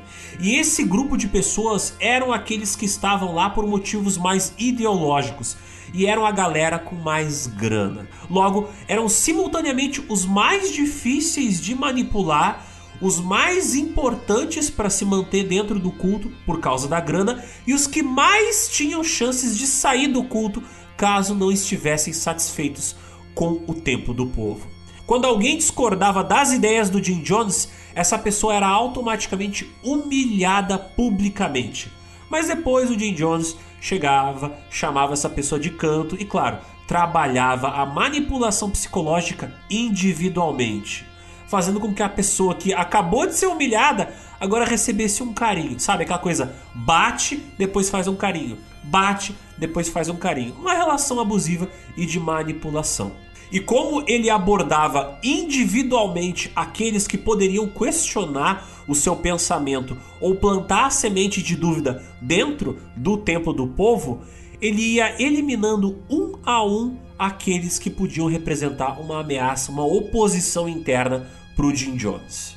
O nível mais pesado desse tipo de manipulação era o uso da paranoia. Caso alguém discordasse de Jim Jones, ele falava que a pessoa iria sofrer um acidente grave. Lembrando, né, ele tinha poderes de vislumbrar tudo, né? Então as pessoas, uou, o Jim Jones falou que se tu for contra os mandamentos dele, tu pode sofrer um acidente de carro, pode cair de uma árvore. E algumas pessoas que discordavam dele realmente sofreram acidentes gravíssimos. Por exemplo, um membro do culto chamado Whitey Forreston, que vivia sendo repreendido por Jones, um dia ele bateu o carro com sua família, matando um dos seus filhos. Tudo isso só serviu para corroborar a versão de Jim Jones de que ele, Jones, tinha um poder divino. Até eu consideraria isso, cara, depois desse acidente. Outra técnica que Jim Jones empregava para manter o controle sobre os membros da sua congregação era a chamada ética situacional. Um exemplo, tá? Uma garota, fugindo de sua família abusiva, foi acolhida por um casal que fazia parte do templo do povo. Como ela não sabia se iria ficar lá para valer ou não, ela ainda mantinha comunicação com a família dela através de cartas. A família que adotou essa garota, amando do Jim Jones, lia as cartas da garota e repassava as informações para o Jim Jones, informações pessoais sobre essa garota. E aí, quando o Jim Jones conversava com a garota, parecia que ele sabia tudo sobre a vida dela, como se ele estivesse lendo a mente dela. Assim, a menina ela ficou convencida de que de fato o cara, o Jim Jones, tinha poderes especiais, mágicos e tinha capacidade de ler a mente das pessoas. E se lembra que várias vezes a gente comentou que ele lia a mente das pessoas no culto? Ele conseguia essas informações colocando espiões no meio da plateia, membros fiéis a ele, jamais antigos, que ficavam escutando as conversas das pessoas que entravam mais recentemente no culto e depois esses espiões passavam as informações para o Jim Jones para ele chamar a pessoa que foi espionada e dizer: Ó, oh, eu sei isso, isso, isso e aquilo da tua vida. E a pessoa ficava: Uau, ele lê mentes. Mas quando o bicho pegava no templo do povo, o Jim Jones promovia basicamente um coliseu no meio do templo. Isso é sério. A crueldade de Jim Jones chegou a um ponto em que ele agora estava promovendo lutas de boxe como forma de punição para os integrantes do Templo do Povo ali em Redwood Valley. Se uma pessoa era acusada de ser burguesa ou ir contra os ditames do Jim Jones, ela era colocada num ringue e era obrigada a lutar contra outro integrante do culto que fosse muito mais forte. Cara, que pavor, Às maluco. vezes era uma idosa apanhando de uma criança ou de um adolescente. Às vezes eram pessoas lutando nuas para que elas não só apanhassem, mas fossem humilhadas. Sempre era uma pessoa mais forte batendo na pessoa mais fraca, para que inevitavelmente a pessoa mais fraca sofresse uma punição humilhante. Rolava ainda uma camada mais tensa disso, que era castigos públicos. O Jim Jones dava sentadas nas pessoas, palmatórias inclusive, feitas essas punições às vezes em cima do altar da congregação. Os espancamentos eles começaram a evoluir. Antes que eram 10 palmatórias, assim, 10 palmadas, foi para 20, 30, 40, chegando às dezenas, cara. E não era raro quando alguma dessas pessoas punidas precisavam ir direto depois pro hospital. Tudo isso, Zotes, acredite ou não, todos esses castigos eram para punir pequenas infrações. Porque quando ocorria uma infração a nível de crime lá dentro do culto, como algo uh, tipo roubo ou estupro, o Jim Jones não chamava a polícia para prender a pessoa ele mesmo aplicava a punição. Por exemplo, um membro do templo, o Peter Waterspoon, foi acusado de pedofilia no templo do povo, sendo que ele foi quase castrado a mando do Jim Jones, porque ele foi levado para uma salinha, teve os genitais dele colocados numa mesa e um dos integrantes do culto mais fiéis foi lá e começou a surrar as genitais desse Peter Waterspoon.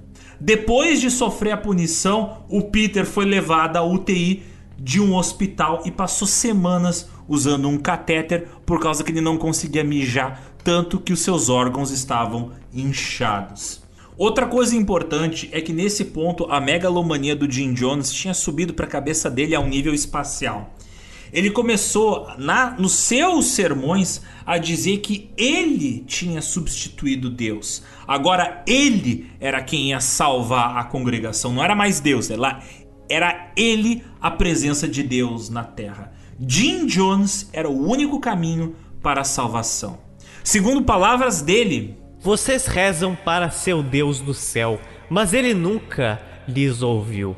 Vocês pediram e clamaram e imploraram, sofrendo por ele, mas ele nunca lhes deu comida. Ele nunca lhes deu uma cama e nunca providenciou uma casa. Mas eu sou o seu Deus. Eu sou o seu Deus socialista e trabalhador, que pode dar a vocês todas essas coisas. E uma das técnicas do Jones captar novos membros, né, pro templo do povo era se aproveitar de momentos sensíveis socialmente na década de 60.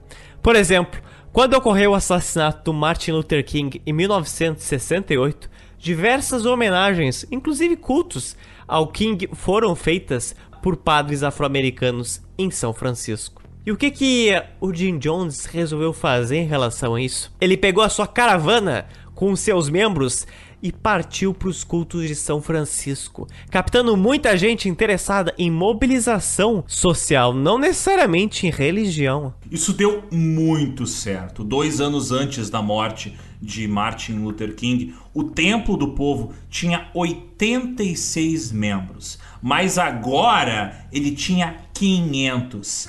E cerca de cinco anos depois, no ano de 1973, a congregação já tinha quase 3 mil integrantes.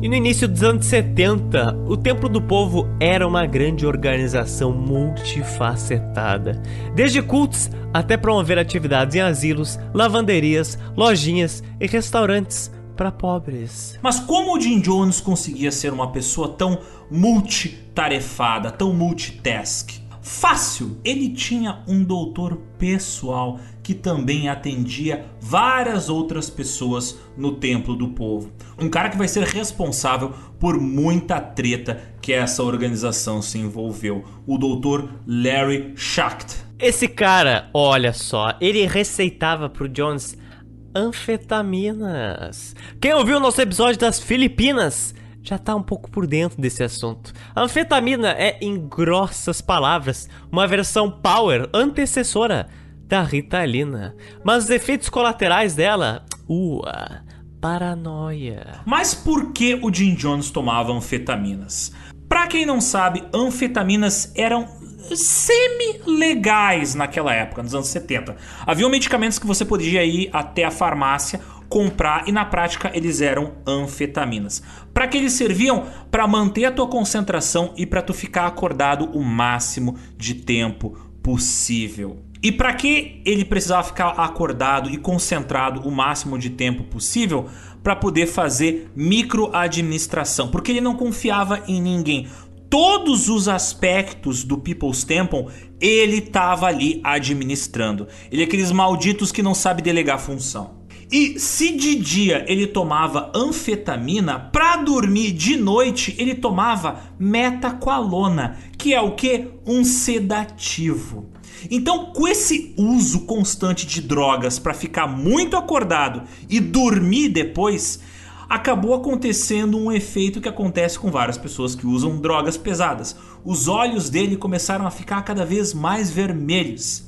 E para esconder isso da congregação, foi aí que ele começou a utilizar os seus famosos óculos escuros, que ele aparece tanto em várias fotos do People's Temple. A desculpa que ele dava pros seguidores é que ele precisava, olha só, o cara era Agent Smith. Ele precisava usar os óculos escuros porque o poder divino dos olhos dele precisava ser bloqueado. Caso contrário, ele iria ferir as pessoas quando olhasse para elas. Ok, ok. E nessa altura do campeonato, vários dos integrantes da congregação que tinham entrado para o Templo do Povo entraram achando que iriam fazer parte de uma utopia religiosa ou de uma organização socialista igualitária que lutava pelos direitos sociais nos Estados Unidos. Mas só descobriam que aquilo era uma seita maluca depois que já estavam profundamente envolvidos nela. Lembrando que eles estavam na Califórnia, um lugar que era cheio de hippies e cheio de filhos de classe média que não tinham o que fazer, então era um lugar fácil para arrecadar esse tipo de gente branca que traz dinheiro para dentro da congregação, e isso foi tudo pensado pelo Jim Jones. Para muitos integrantes do culto, morar na Califórnia, em Redwood Valley, era sair da pobreza absoluta e ter um teto, um trabalho, uma comida. Para os que tinham mais grana, participar disso era uma experiência igualitária, ou quase, né? Para Laura Johnson, a mesma que a gente se referiu na citação anterior, que tinha integrado no Templo do Povo depois de ter participado de vários movimentos sociais, ela falou que meu trabalho lá foi significativo e gratificante. As pessoas do Templo do Povo eram realmente aquelas com as quais eu queria viver para sempre. Desenvolvi com eles um sentimento de conexão e amizade que eu nunca tinha sentido. E esse é um aspecto importante do culto do Templo do Povo que às vezes não aparece na mídia. Pro círculo pessoal, para aqueles que estavam diretamente conectados com Jim Jones, eles sabiam o que estavam fazendo. Agora, para o público geral, para aquelas 3 mil pessoas, aquilo ali era uma comunidade igualitária. Era a galera que estava trabalhando e vendo o fruto do seu trabalho sendo colhido, porque eles estavam plantando e estavam colhendo resultados e estavam participando de uma comunidade onde estavam se construindo amizades. Teve gente que se casou, teve filho lá dentro do People's Temple. Então, para quem não estava muito próximo do Jim Jones, aquilo parecia de fato ser uma comunidade do bem. E acho que já deu para ver que o Jim Jones era basicamente o templo do povo. Eles eram quase basicamente um só. A viagem dele para o Brasil deixou isso muito claro. Não existiam muitos valores e princípios no Templo do Povo, existia apenas Jim Jones. E ele usou toda a sua fama de Messias para fazer tudo o que ele quisesse. Em 1972, ele se reuniu com a sua mulher, inclusive com seus filhos. E lá ele falou que precisava de uma nova amante. Sim, é bem isso. Para sua esposa, Jim Jones justificou que ele precisava estar sempre fazendo sexo para poder manter os seus poderes especiais funcionando. Simples assim, era tudo pelo bem da congregação. A nível familiar, Jim Jones já havia substituído em sua vida a sua esposa, Marceline, pela filha de um pastor, uma menina chamada Caroline Layton. Caroline Layton foi a primeira das várias amantes de Jim Jones dentro do culto e não foi a última.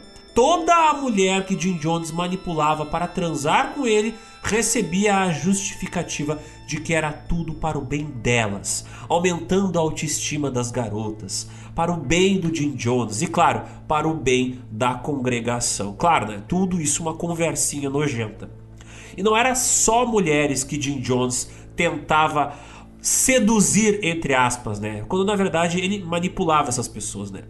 Um exemplo desses caras era o Tim Carter, um ex-fiel do templo, que disse que Jones já tinha tentado comer ele no backstage de um culto de Los Angeles. Mas claro, o cara ficou meio apavorado com aquela abordagem direta e não quis saber do Jim Jones. e era mais comum o Jim Jones pegar mulheres da congregação, mas era tão comum e conhecido o fato dele tentar transar com caras que os integrantes mais velhos do culto aconselhavam os homens mais jovens que sempre estivessem em dia com o seu corpo, caso fossem parar na mira aí, na, no olhar do Jim Jones. Ah, que pavor, velho. Segundo as palavras dos membros mais velhos, eles diziam que, tipo assim, ó, se o Jim Jones pôr o olho em você, você que é um homem muito bonitinho, esteja com a chuca em dia. Era literalmente isso. Jim Jones me lembra muito uma figura histórica recente do Brasil, o João de Deus, que era um curandeiro e se cercava de gente influente e de fama. Se vocês não lembram desse cara, esse maluco foi preso em 2018 por causa dos casos de estupro e abuso sexual o que ele estava envolvido, onde ele cometeu esses crimes dentro do culto maluco dele, tudo sempre com a justificativa que tinha a ver com os rituais do culto do João de Deus.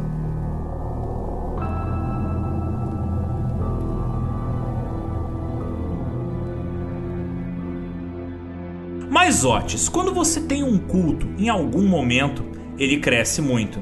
E aí você precisa, obviamente, delegar funções. Não vai ser você que vai chicotear a velhinha, não vai ser você que vai arrancar o câncer fake da boca daquele fiel que está desesperado precisando de uma cura. Você vai precisar da ajuda de fiéis mais fiéis que os fiéis muito fiéis. Você vai precisar da ajuda de um grupo de parceiros de crime. E aí entra uma parte muito interessante da biografia do Templo do Povo. O Jim Jones tinha uma própria comissão feita para satisfazer ele. Chamava como? Comissão do Planejamento. Essa comissão era feita dos seus mais fiéis seguidores.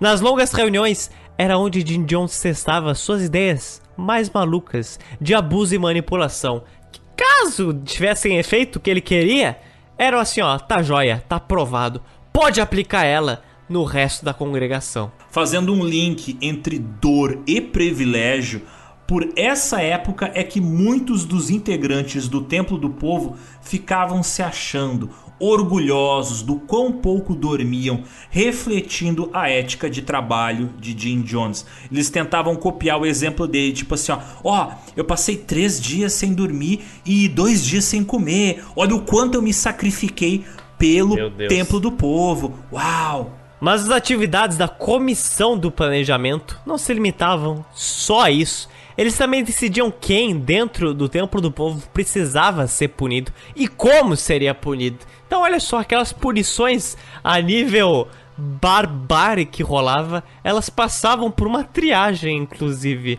que só torna pior do que realmente é, poderia ser, né? E várias das mulheres que o Jim Jones selecionava, ou homens, né, que ele escolhia para serem abusados sexualmente, eram pessoas que estavam dentro da comissão de planejamento.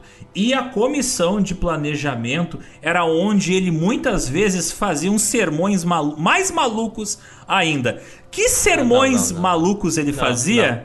Calma, isso tá virando já uma música da UDR, cara. Sinceramente. o que, que, ele fazia às vezes nas reuniões da comissão de planejamento? Ele ficava contando histórias sexuais da vida dele, contando sobre as proezas sexuais dele e pedindo para outras pessoas contarem histórias sexuais delas. Inclusive, rolava punições de pessoas ficando peladas e apanhando na comissão de planejamento. Viu? Eu falei que é uma música da UDR isso aí. Cara, que pavor.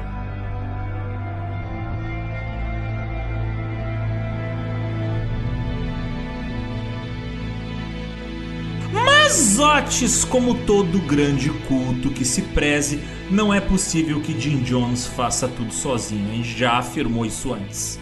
Ele não era um exército de um homem só, apesar dele querer ser, né? Ele precisava também de um advogado, o seu braço direito. E quem ele chamou para trabalhar com ele foi um cara chamado Tim Stoen. Ele investigava e tinha uma ficha de quase todo mundo no templo do povo, principalmente dos infratores. Como um exemplo, o Stoen chegou a investigar a própria esposa, chamada Grace Stoen, amando do Jim Jones, pois ela era contra a enorme quantidade de esforço e tempo que ele desprendia diariamente se dedicando para o templo do povo. Identificando e classificando ela como inimigo do templo, o Jim Jones mandou abrir uma ficha dela. E assim, o próprio Tim Stone fez. Ele investigou a própria mulher, seja através de conversas ou cartas. O sistema de vigilância dentro do templo do povo, cara, parecia muito um sistema de inteligência a nível Alemanha, assim, década de 30, 40, Alemanha nazista. Mas assim, se o Jim Jones tivesse só investigado ela, seria menos pior do que ele fez. Porque não confiando no próprio Tim Stone, nem na sua mulher, o Jim Jones teve um caso com a Grace Stone. Opa, pera aí. Ele deu a desculpa de que ele precisava ter uma relação sexual com a Grace Stone sobre a alegação de que isso era necessário para manter os seus poderes. De novo, aquela justificativa: preciso transar para me manter divino. Desse relacionamento do Jim Jones com a Grace Stone nasceu uma criança, o John Victor Stone, em 25 de janeiro de 1972. E essa criança basicamente vai ser o catalisador para destruição de todo o culto do templo do povo. Na boa, eu já reli e li essa história tantas vezes e ela é bizarra em vários níveis possíveis. E apesar do John Victor Stone ter sido registrado como um filho do Tim e da Grace, não do Jim Jones, a criança para ele era dele e do templo do povo. O Jim Jones inclusive obrigou o Tim Stone a escrever um documento declarando que o pai biológico do John Stone era na verdade o Jim Jones e que ele tinha cedido a sua esposa ao Jim Jones de livre vontade, cara. Esse documento ele tinha duas funções: ser usado em juízo caso a criança fosse levada para fora do culto, e aí o Jim Jones poderia alegar que tipo, não, o filho é legalmente do Tim, mas biologicamente é meu, então tem que ficar comigo. E esse documento também tinha a função de exercer o poder sobre Tim. Porque o Tim Stone ele estava ganhando um pouco de poder dentro da congregação. E aí o Jim Jones falou: não, dentro do culto que eu fundei não vou ter competição. Caraca. Então isso era para humilhar o Tim Stone. Tipo, eu transei com a tua esposa, o filho que é de vocês na verdade é meu e ainda tem um documento que tu assinou comprovando isso. E como cereja no bolo, cara, isso não para. O Jim Jones não tem limites. O Jim Jones ainda obrigou a sua esposa, a Marceline, a assinar esse documento como testemunha. Pelo amor de Deus, alguém prenda este cara, eu imploro. A Marceline, que era, né, a esposa do Jim Jones, sim, ela era a esposa dele ainda nessa altura, humilhada por essa e várias outras centenas de acontecimentos que o Jim Jones fez, tentou se divorciar dele, mas depois de ser ameaçada de morte pelo Jim Jones, que tinha à sua disposição a essa altura vários franco-atiradores pelo templo do povo, fez com que ela continuasse se submetendo a ele. Afinal, a família super integrada do Jim Jones e a sua mulher era nada mais do que uma forma de promover o seu estilo, o seu templo do povo. Então, perder ela, ele não ia arriscar jamais. E isso faz o link interessante com algo que a gente esqueceu de citar, que é lá em Redwood Valley, o Jim Jones começou a construir a sua própria milícia. Sim, ele começou a selecionar um grupo de fiéis mais confiáveis e dizer, ó, tu vai poder manter uma arma e me defender. Tu vai fazer parte da minha guarda de segurança. E mais tarde, essa guarda vai evoluir, e vai aumentar o número de pessoas e vai aumentar o número de armas. Então, Jim Jones não confiava em advogados ali no templo do povo, mas ele confiava em pessoas para entregar sua arma. Incrível.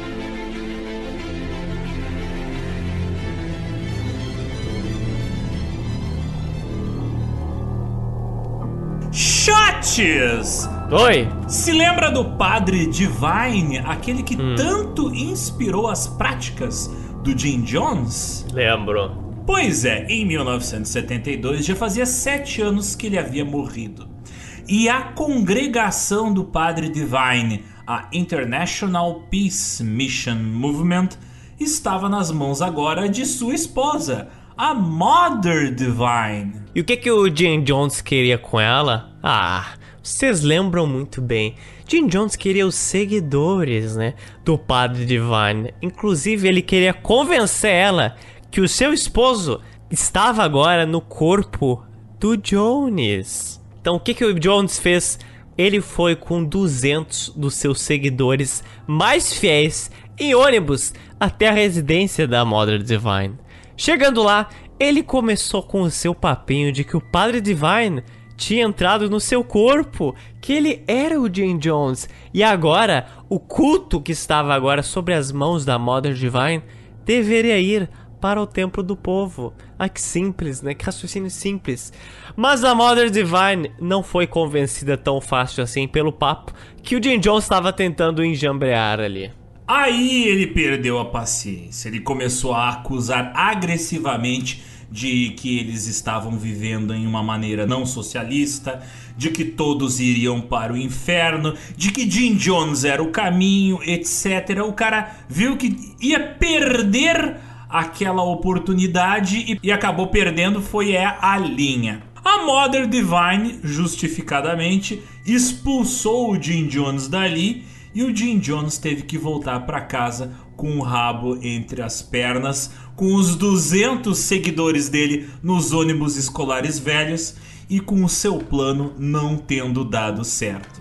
Essa foi uma das primeiras grandes derrotas do People's Temple, ou mais especificamente, uma das primeiras grandes derrotas da carreira do Jim Jones. E uma pergunta que todo mundo deve se fazer quando lê ou estuda sobre muitos desses cultos, principalmente sobre o templo do povo, é por que, que as pessoas não saíam desses lugares, Alexandre? Pelo amor de Deus, essas seitas. Muito simples é a resposta para este questionamento. Essas pessoas não tinham nenhum outro lugar para ir. Isso vale para qualquer outro tipo de culto, desde os cultos mais antigos até coisas como os testemunhas de Jeová. Parafraseando a própria Laura Johnson, aquela fiel do Templo do Povo, ela disse que o Templo do Povo é a comunidade que eu procurava.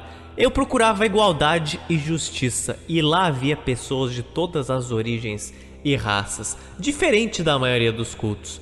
Eu queria viver com elas por toda a minha vida. Embora eu saiba que algumas pessoas não tiveram um trabalho tão gratificante quanto o meu no templo, eu amava tudo o que eu fazia. Portanto, muitas pessoas eram semelhantes a Laura, embora estivessem cientes do exagero do templo, era tudo em prol de um bem maior. Além disso, muitos dos que foram para o People's Temple, para o templo do povo, tinham abandonado tudo, tinham abandonado toda a vida que eles tinham antes. Eles destruíram relações com amigos, destruíram relações com família que estavam fora do culto, relações essas que não tinham como retomar caso eles saíssem do templo do povo. E no caso do templo do povo, muita gente que estava dentro do culto dava 25% ou até mais do seu salário para os cofres da organização. E outros doavam tudo que eles tinham.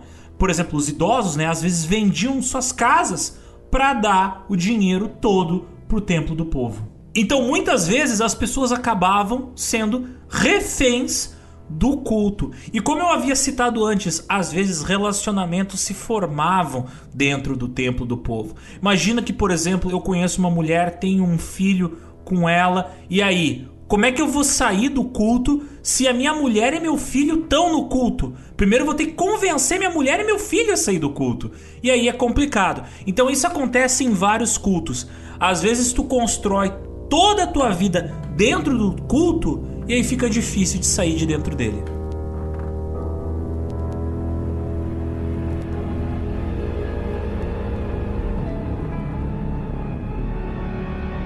Jones mudou a sede do Templo do Povo para São Francisco, onde lá ele começou a fazer parcerias e dar sermões ocasionais em igrejas predominantemente afro-americanas. Inclusive, ele comprou uma igreja para receber 800 pessoas, para comportar fiéis de outras congregações. Agora, o Templo do Povo era uma franchise. Veja você, tinha igrejas em São Francisco e uma comuna aí utópica entre aspas em Ukiah. E lembra da tentativa de assassinato fake que o Jim Jones sofreu, meu querido Zotis? Ah, como esquecer? Aquela tentativa de assassinato que o Jim Jones fez contra si mesmo. Contra a cerca da sua casa, contra, na verdade. É, né? contra a cerca da Tentou sua casa. assassinar a sua cerca. Então, para reforçar a ideia de que haviam pessoas tentando destruir com o templo do povo, teve outra tentativa de assassinato fake, a tentativa 2.0. Ai, meu Deus. Tudo é bom, né? O que é bom não, não pode acabar. De repente, um dia lá em Redwood Valley, Jim Jones estava indo para o estacionamento pegar o seu carro quando todos escutaram um barulho de tiro e o Jim Jones caiu duro no chão, segurando o seu peito da onde estava saindo muito sangue. Hum. E quando a galera correu pra ajudar ele, o Jim Jones ele apontou pra direção entre aspas, né, que ocorreu o disparo. Mas curiosamente, o lado que ele apontou foi exatamente o lado oposto que os dois cachorros lá em Redwood Valley correram. Então os cachorros correram pro outro lado que ele apontou. Curioso, né? Então, assim, os cachorros provavelmente escutaram bem melhor que o tiro não tinha vindo do lugar que o Jim Jones apontou. Veio do outro lado. As pessoas não encontraram nenhum atirador na direção onde o Jim Jones apontou, e as enfermeiras que atenderam e socorreram ele disseram que ele tinha sido mortalmente ferido. Depois de toda a comoção, o Jim Jones foi levado às pressas para a enfermaria ali de Redwood Valley e foi dito que o seu ferimento tinha sido fechado. Ele tinha sido curado pelos seus próprios poderes. Uou. O que que ele conseguiu com esse showzinho? Ele aumentou a proteção em volta dele, agora com gente armada de verdade, armada com metralhadoras, fuzis e gente mascarada e uniformizada. A milícia dele aumentou. E não só isso, com esse suposto milagre, a fé dos seus seguidores só aumentava. Tipo, uau, o cara tomou um tiro e conseguiu se curar de um tiro mortal. Um membro do culto que saiu em 1970 relata que esteve presente em um dos primeiros testes de veneno. Esse mesmo era o nome, testes de veneno. Porque o Jim Jones continuou com essa atitude de ficar testando a confiança dos integrantes do culto, ali do grupo de planejamento. Em uma pequena reunião de membros mais próximos, o Jim Jones ele serviu suco em pó de limão, né? Todos beberam e o Jim Jones, só depois que viu que todo mundo ali glu, glu, glu, bebeu o suquinho, ele revelou que aquele suco estava envenenado, só para ver como é que o pessoal iria reagir. Então ele continuava com aqueles joguinhos que ele já fazia na década de 60. Só depois de ver quais pessoas ficaram com medo, apavoradas, chorando, e quais se resignaram ao inevitável destino de morrer envenenada, aí que ele revelou que tudo era falso e que apenas era um teste. Aí ele mandou todo mundo dormir. E cara, não foi um teste apenas. Esse não foi o primeiro e nem seria o único. Vários testes desses foram repetidos várias vezes nos próximos 10 anos. Tudo seria um ensaio para acostumar os membros do culto com o inevitável final que eles não sabiam que um dia iria chegar.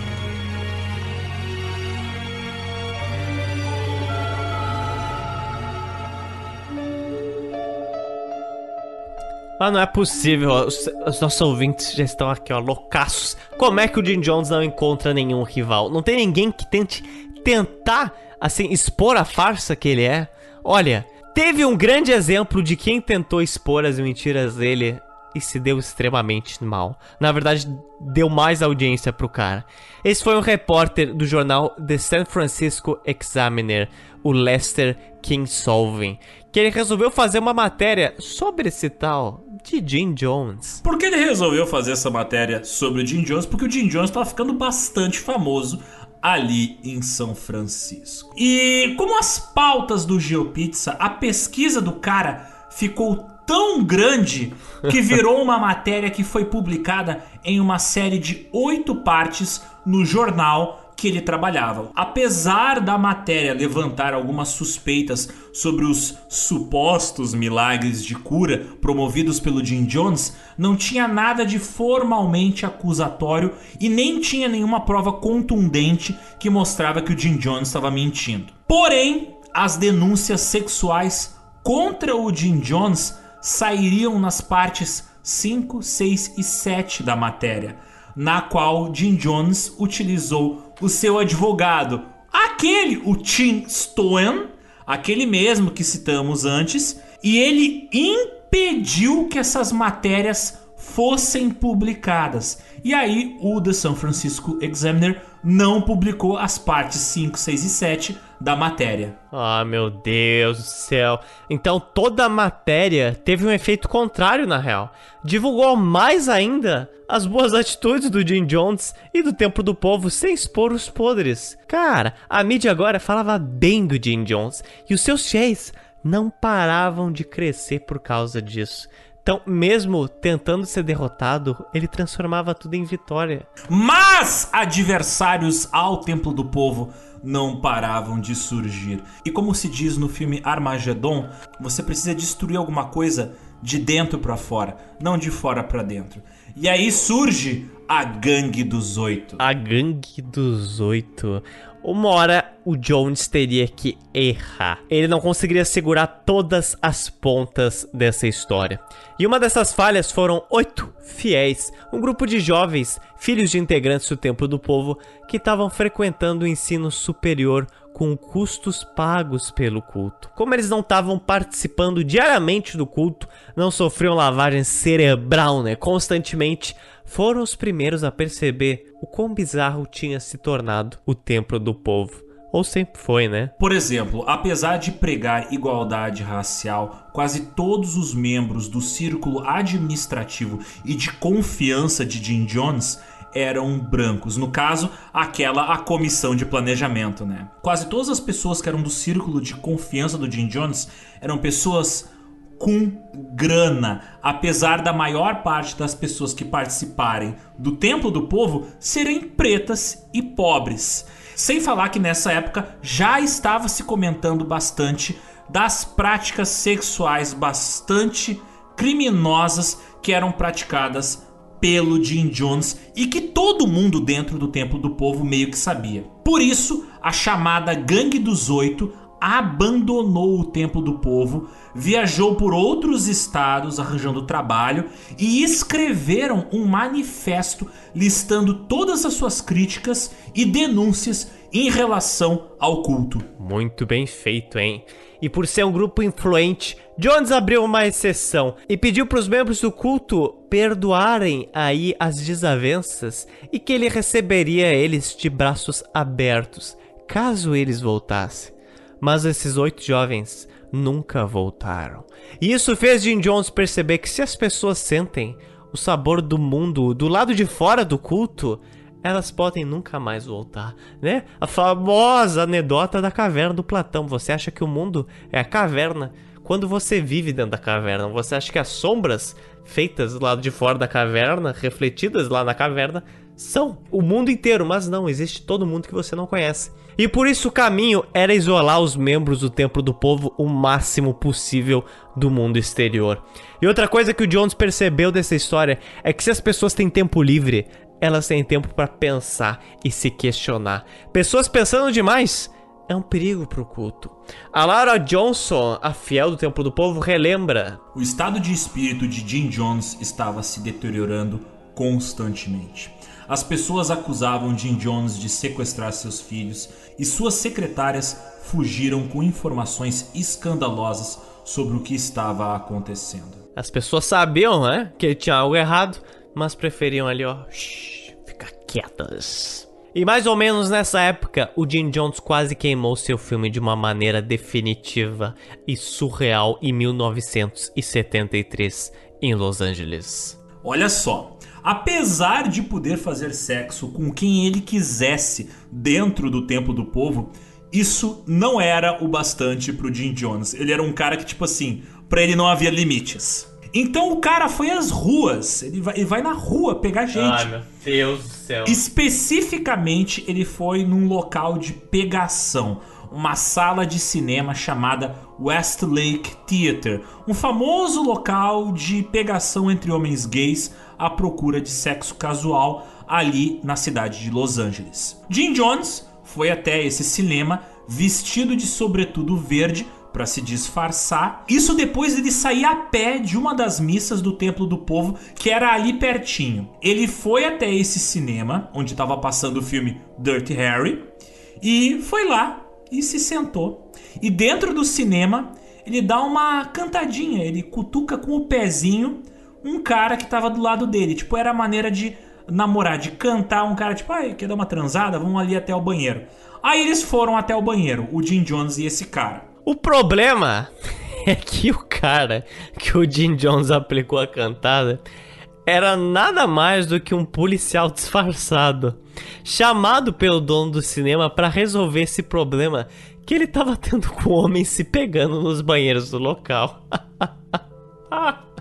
e quando chegaram no banheiro, o Jim Jones estava lá já, ó, prontaço, com o seu boneco na mão, mas aí ele recebe ordem de prisão. Na frente do juiz, o Jim Jones afirmou que apenas estava afrouxando a sua próstata por Ah, causa de um Deus. problema médico. E no final das contas, a acusação de conduta obscena foi arquivada, o arquivo foi destruído e esse acontecimento não trouxe nenhum problema pro Jim Jones, infelizmente.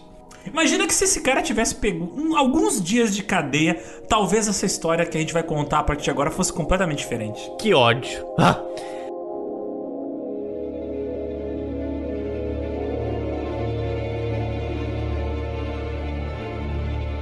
E em 1974, no ano seguinte, o Jim Jones muda de discurso conspiratório, né?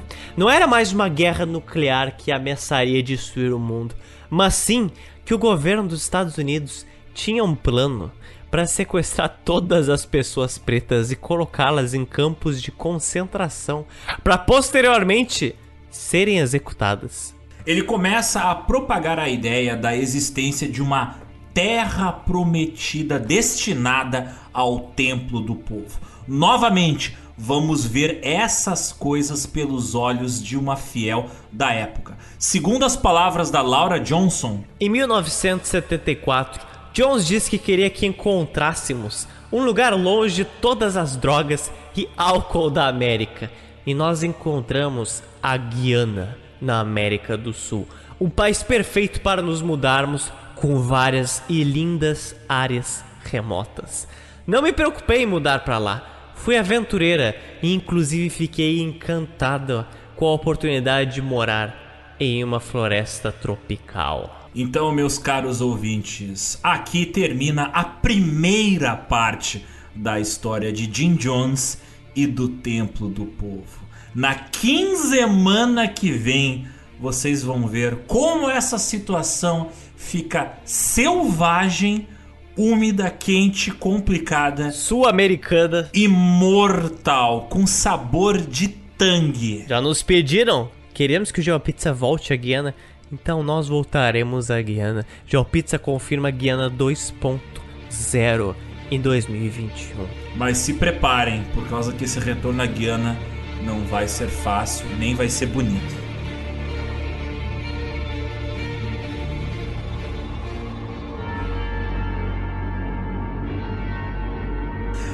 Te pergunto, Zates, indicações culturais. Jim Jones e toda a treta em volta do Templo do Povo foi um evento muito marcante na cultura norte-americana e eu diria até na cultura mundial no final dos anos 70. E certamente você deve ter algumas indicações culturais para os nossos ouvintes. Eu indico a forma mais fácil de você encontrar. Talvez seja dica cultural mais fácil, mas são as fotos de Redwood Valley, cara. Porque parece banal, mas você consegue vendo as fotos de Redwood Valley como tinha um senso de comunidade lá dentro, pessoas engajadas em vários tipos de atividades. E aí que você consegue entender as frases que a Laura Johnson fala de como era a vida dela lá, que tinha um significado. Tinha vários problemas, mas que algumas pessoas resolveram esquecer em prol de Redwood Valley. Elas tentavam mostrar que Redwood Valley era mais do que Jim Jones, mas no final não era. Então eu recomendo muito você dar uma olhada nisso. Lembrando que todas as dicas culturais que a gente vai citar aqui vão estar no nosso site do Geo. Eu indico o documentário da PBS chamado Jonestown: The Life and Death of People's Temple, de 2006 do Stanley Nelson.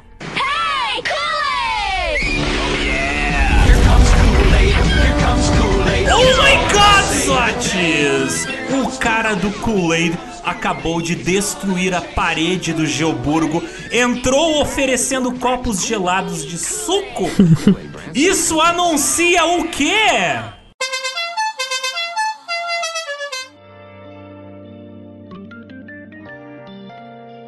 Chamando na tele. Os recadinhos dos nossos queridos ouvintes. Então, Zotes, nessa pizzaria muito louca que mistura religião com comunismo, o que que você tem a dizer sobre a edição passada que falou de ouro, sobre capitalismo? Nós tivemos muitas pérolas aqui da nossa última edição de Minas, principalmente, óbvio, no nosso país, no Twitter. O Charlie Tangão da Massa, que ele já apareceu aqui outras vezes, trabalha com aviação. Ele falou o seguinte, né? Ele trabalha com aviação, ou seja, um cara viajado. E ele falou o seguinte: excelente podcast para se ouvir quando você mora em Minas Gerais e trabalha para portugueses. Muito curioso. E ele continua: ouvindo aqui o GeoPizza, quando Minas Gerais virou uma província em 1720, a população era 250 mil. Pra ter ideia, hoje a décima cidade mais populosa do estado é Ipatinga, com 261 mil habitantes. A décima primeira é Sete Lagoas, com 241 mil. A população do estado hoje é 21 milhões. Cara, isso é muita coisa. Haja cafezinho e pão de queijo. É muita coisa. Normalmente alguns gaúchos aqui brincam que ó, tem muita gente no Rio Grande do Sul e é 10 milhões de pessoas. Isso aí é quase duas vezes mais. E ele continua e termina. Tava vendo um vídeo no YouTube. Pelo que me lembro, Minas Gerais foi o estado mais populoso do país até meados de 1920, quando São Paulo ultrapassou. De lá pra cá, o ranking se mantém, com Minas sendo o segundo estado mais populoso. E aí o Vitor no Twitter, o sobrinho rapaz, eu adorei o nickname, ele complementa o comentário dele.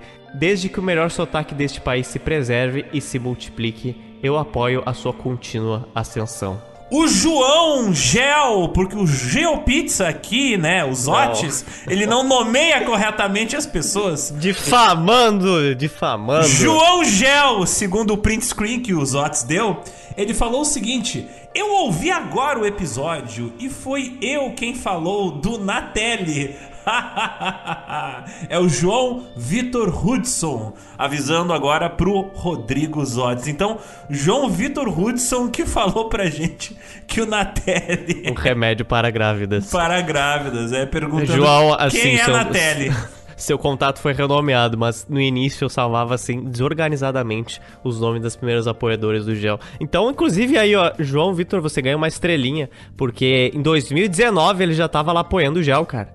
As primeiras edições estava lá ele, nosso dinossauro do Gel Pizza. A Larissa CLCL, ela mandou a seguinte mensagem através do Instagram. Olá, sou eu de novo, passando para dizer que amei o último podcast também sobre Minas Gerais. E confirmo que as cidades aqui hoje em dia estão nas mãos das minerações. Aqui em Congonhas temos a maior barragem em área urbana. Ela é da CSN e fica logo em cima de um bairro polêmicas e mais polêmicas sempre temos aqui, chegando a fechar todas as escolas desse bairro. Meu Deus, que medo, cara! Que medo! É, Por causa que a é. gente já fez um episódio do GeoPizza uh, o, sobre Bhopal, sobre um desastre industrial, por causa que os desgraçados donos da empresa construíram uma indústria que lida com coisas químicas do lado de um bairro residencial. O que não é uma coisa muito aconselhável. E no Instagram, o Thiago Apzan, ele falou que O último episódio sobre Minas estava bom demais. Que imersão. Nunca tinha ido a fundo nesse episódio da nossa história e fiquei impressionado. Fui ouvindo e pesquisando mais sobre os acontecimentos e personagens.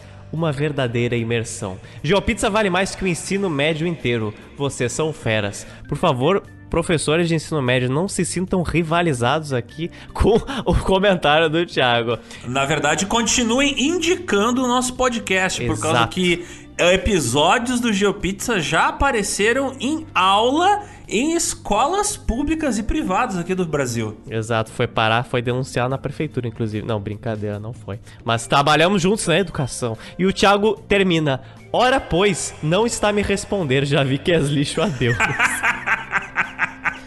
Duas palavras. Excelente.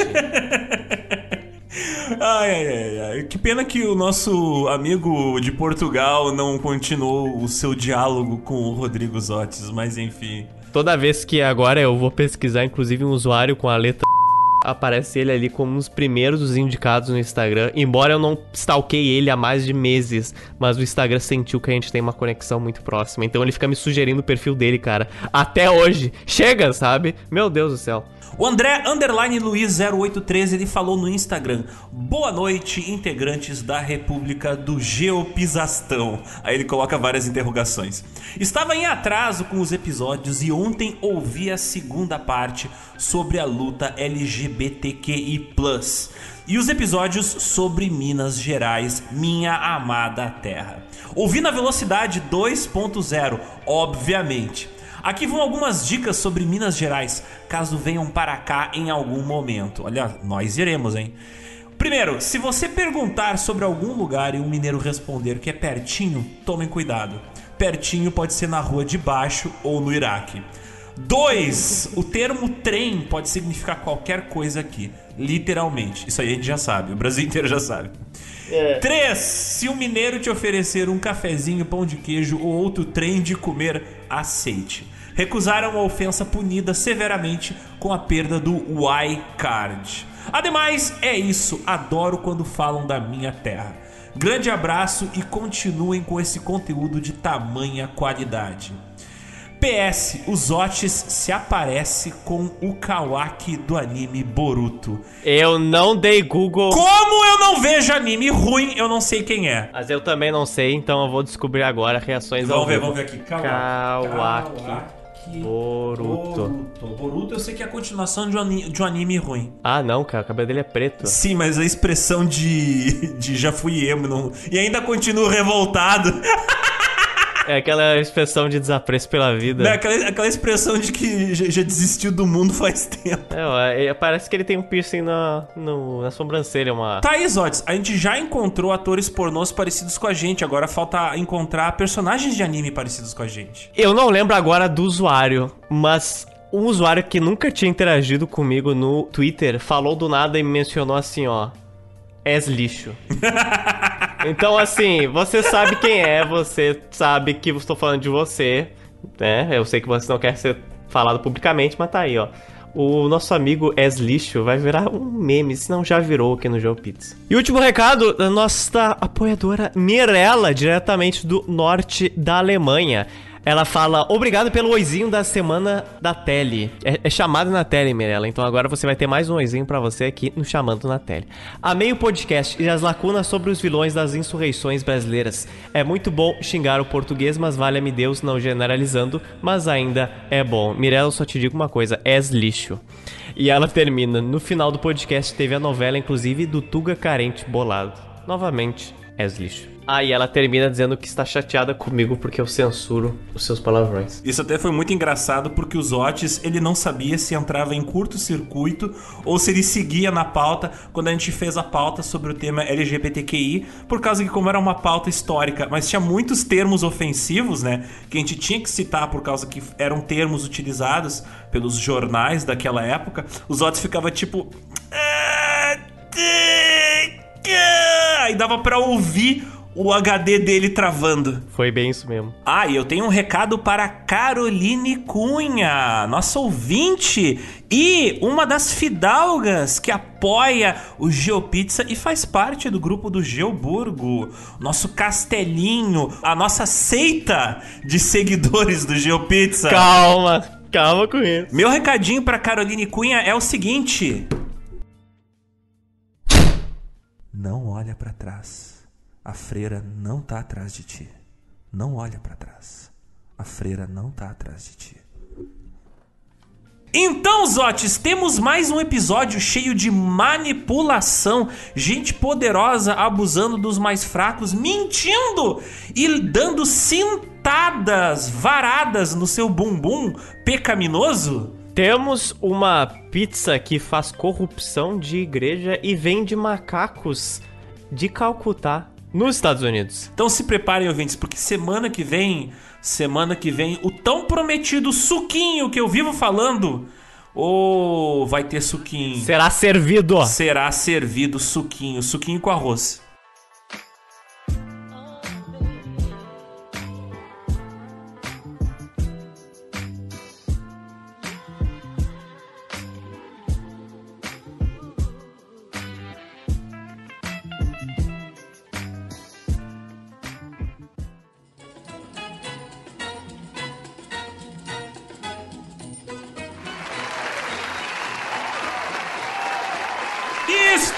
Mesmo, aleluia, meus irmãos. Aleluia, aleluia, aleluia. Quem dentre vós pode vir até aqui ao púlpito do Geoburgo para contar uma de suas histórias, um de seus dramas de sua vida, para que nós possamos dar a bênção da Geopizza, da pizza sagrada. Você aí de cabelo platinado, levante-se!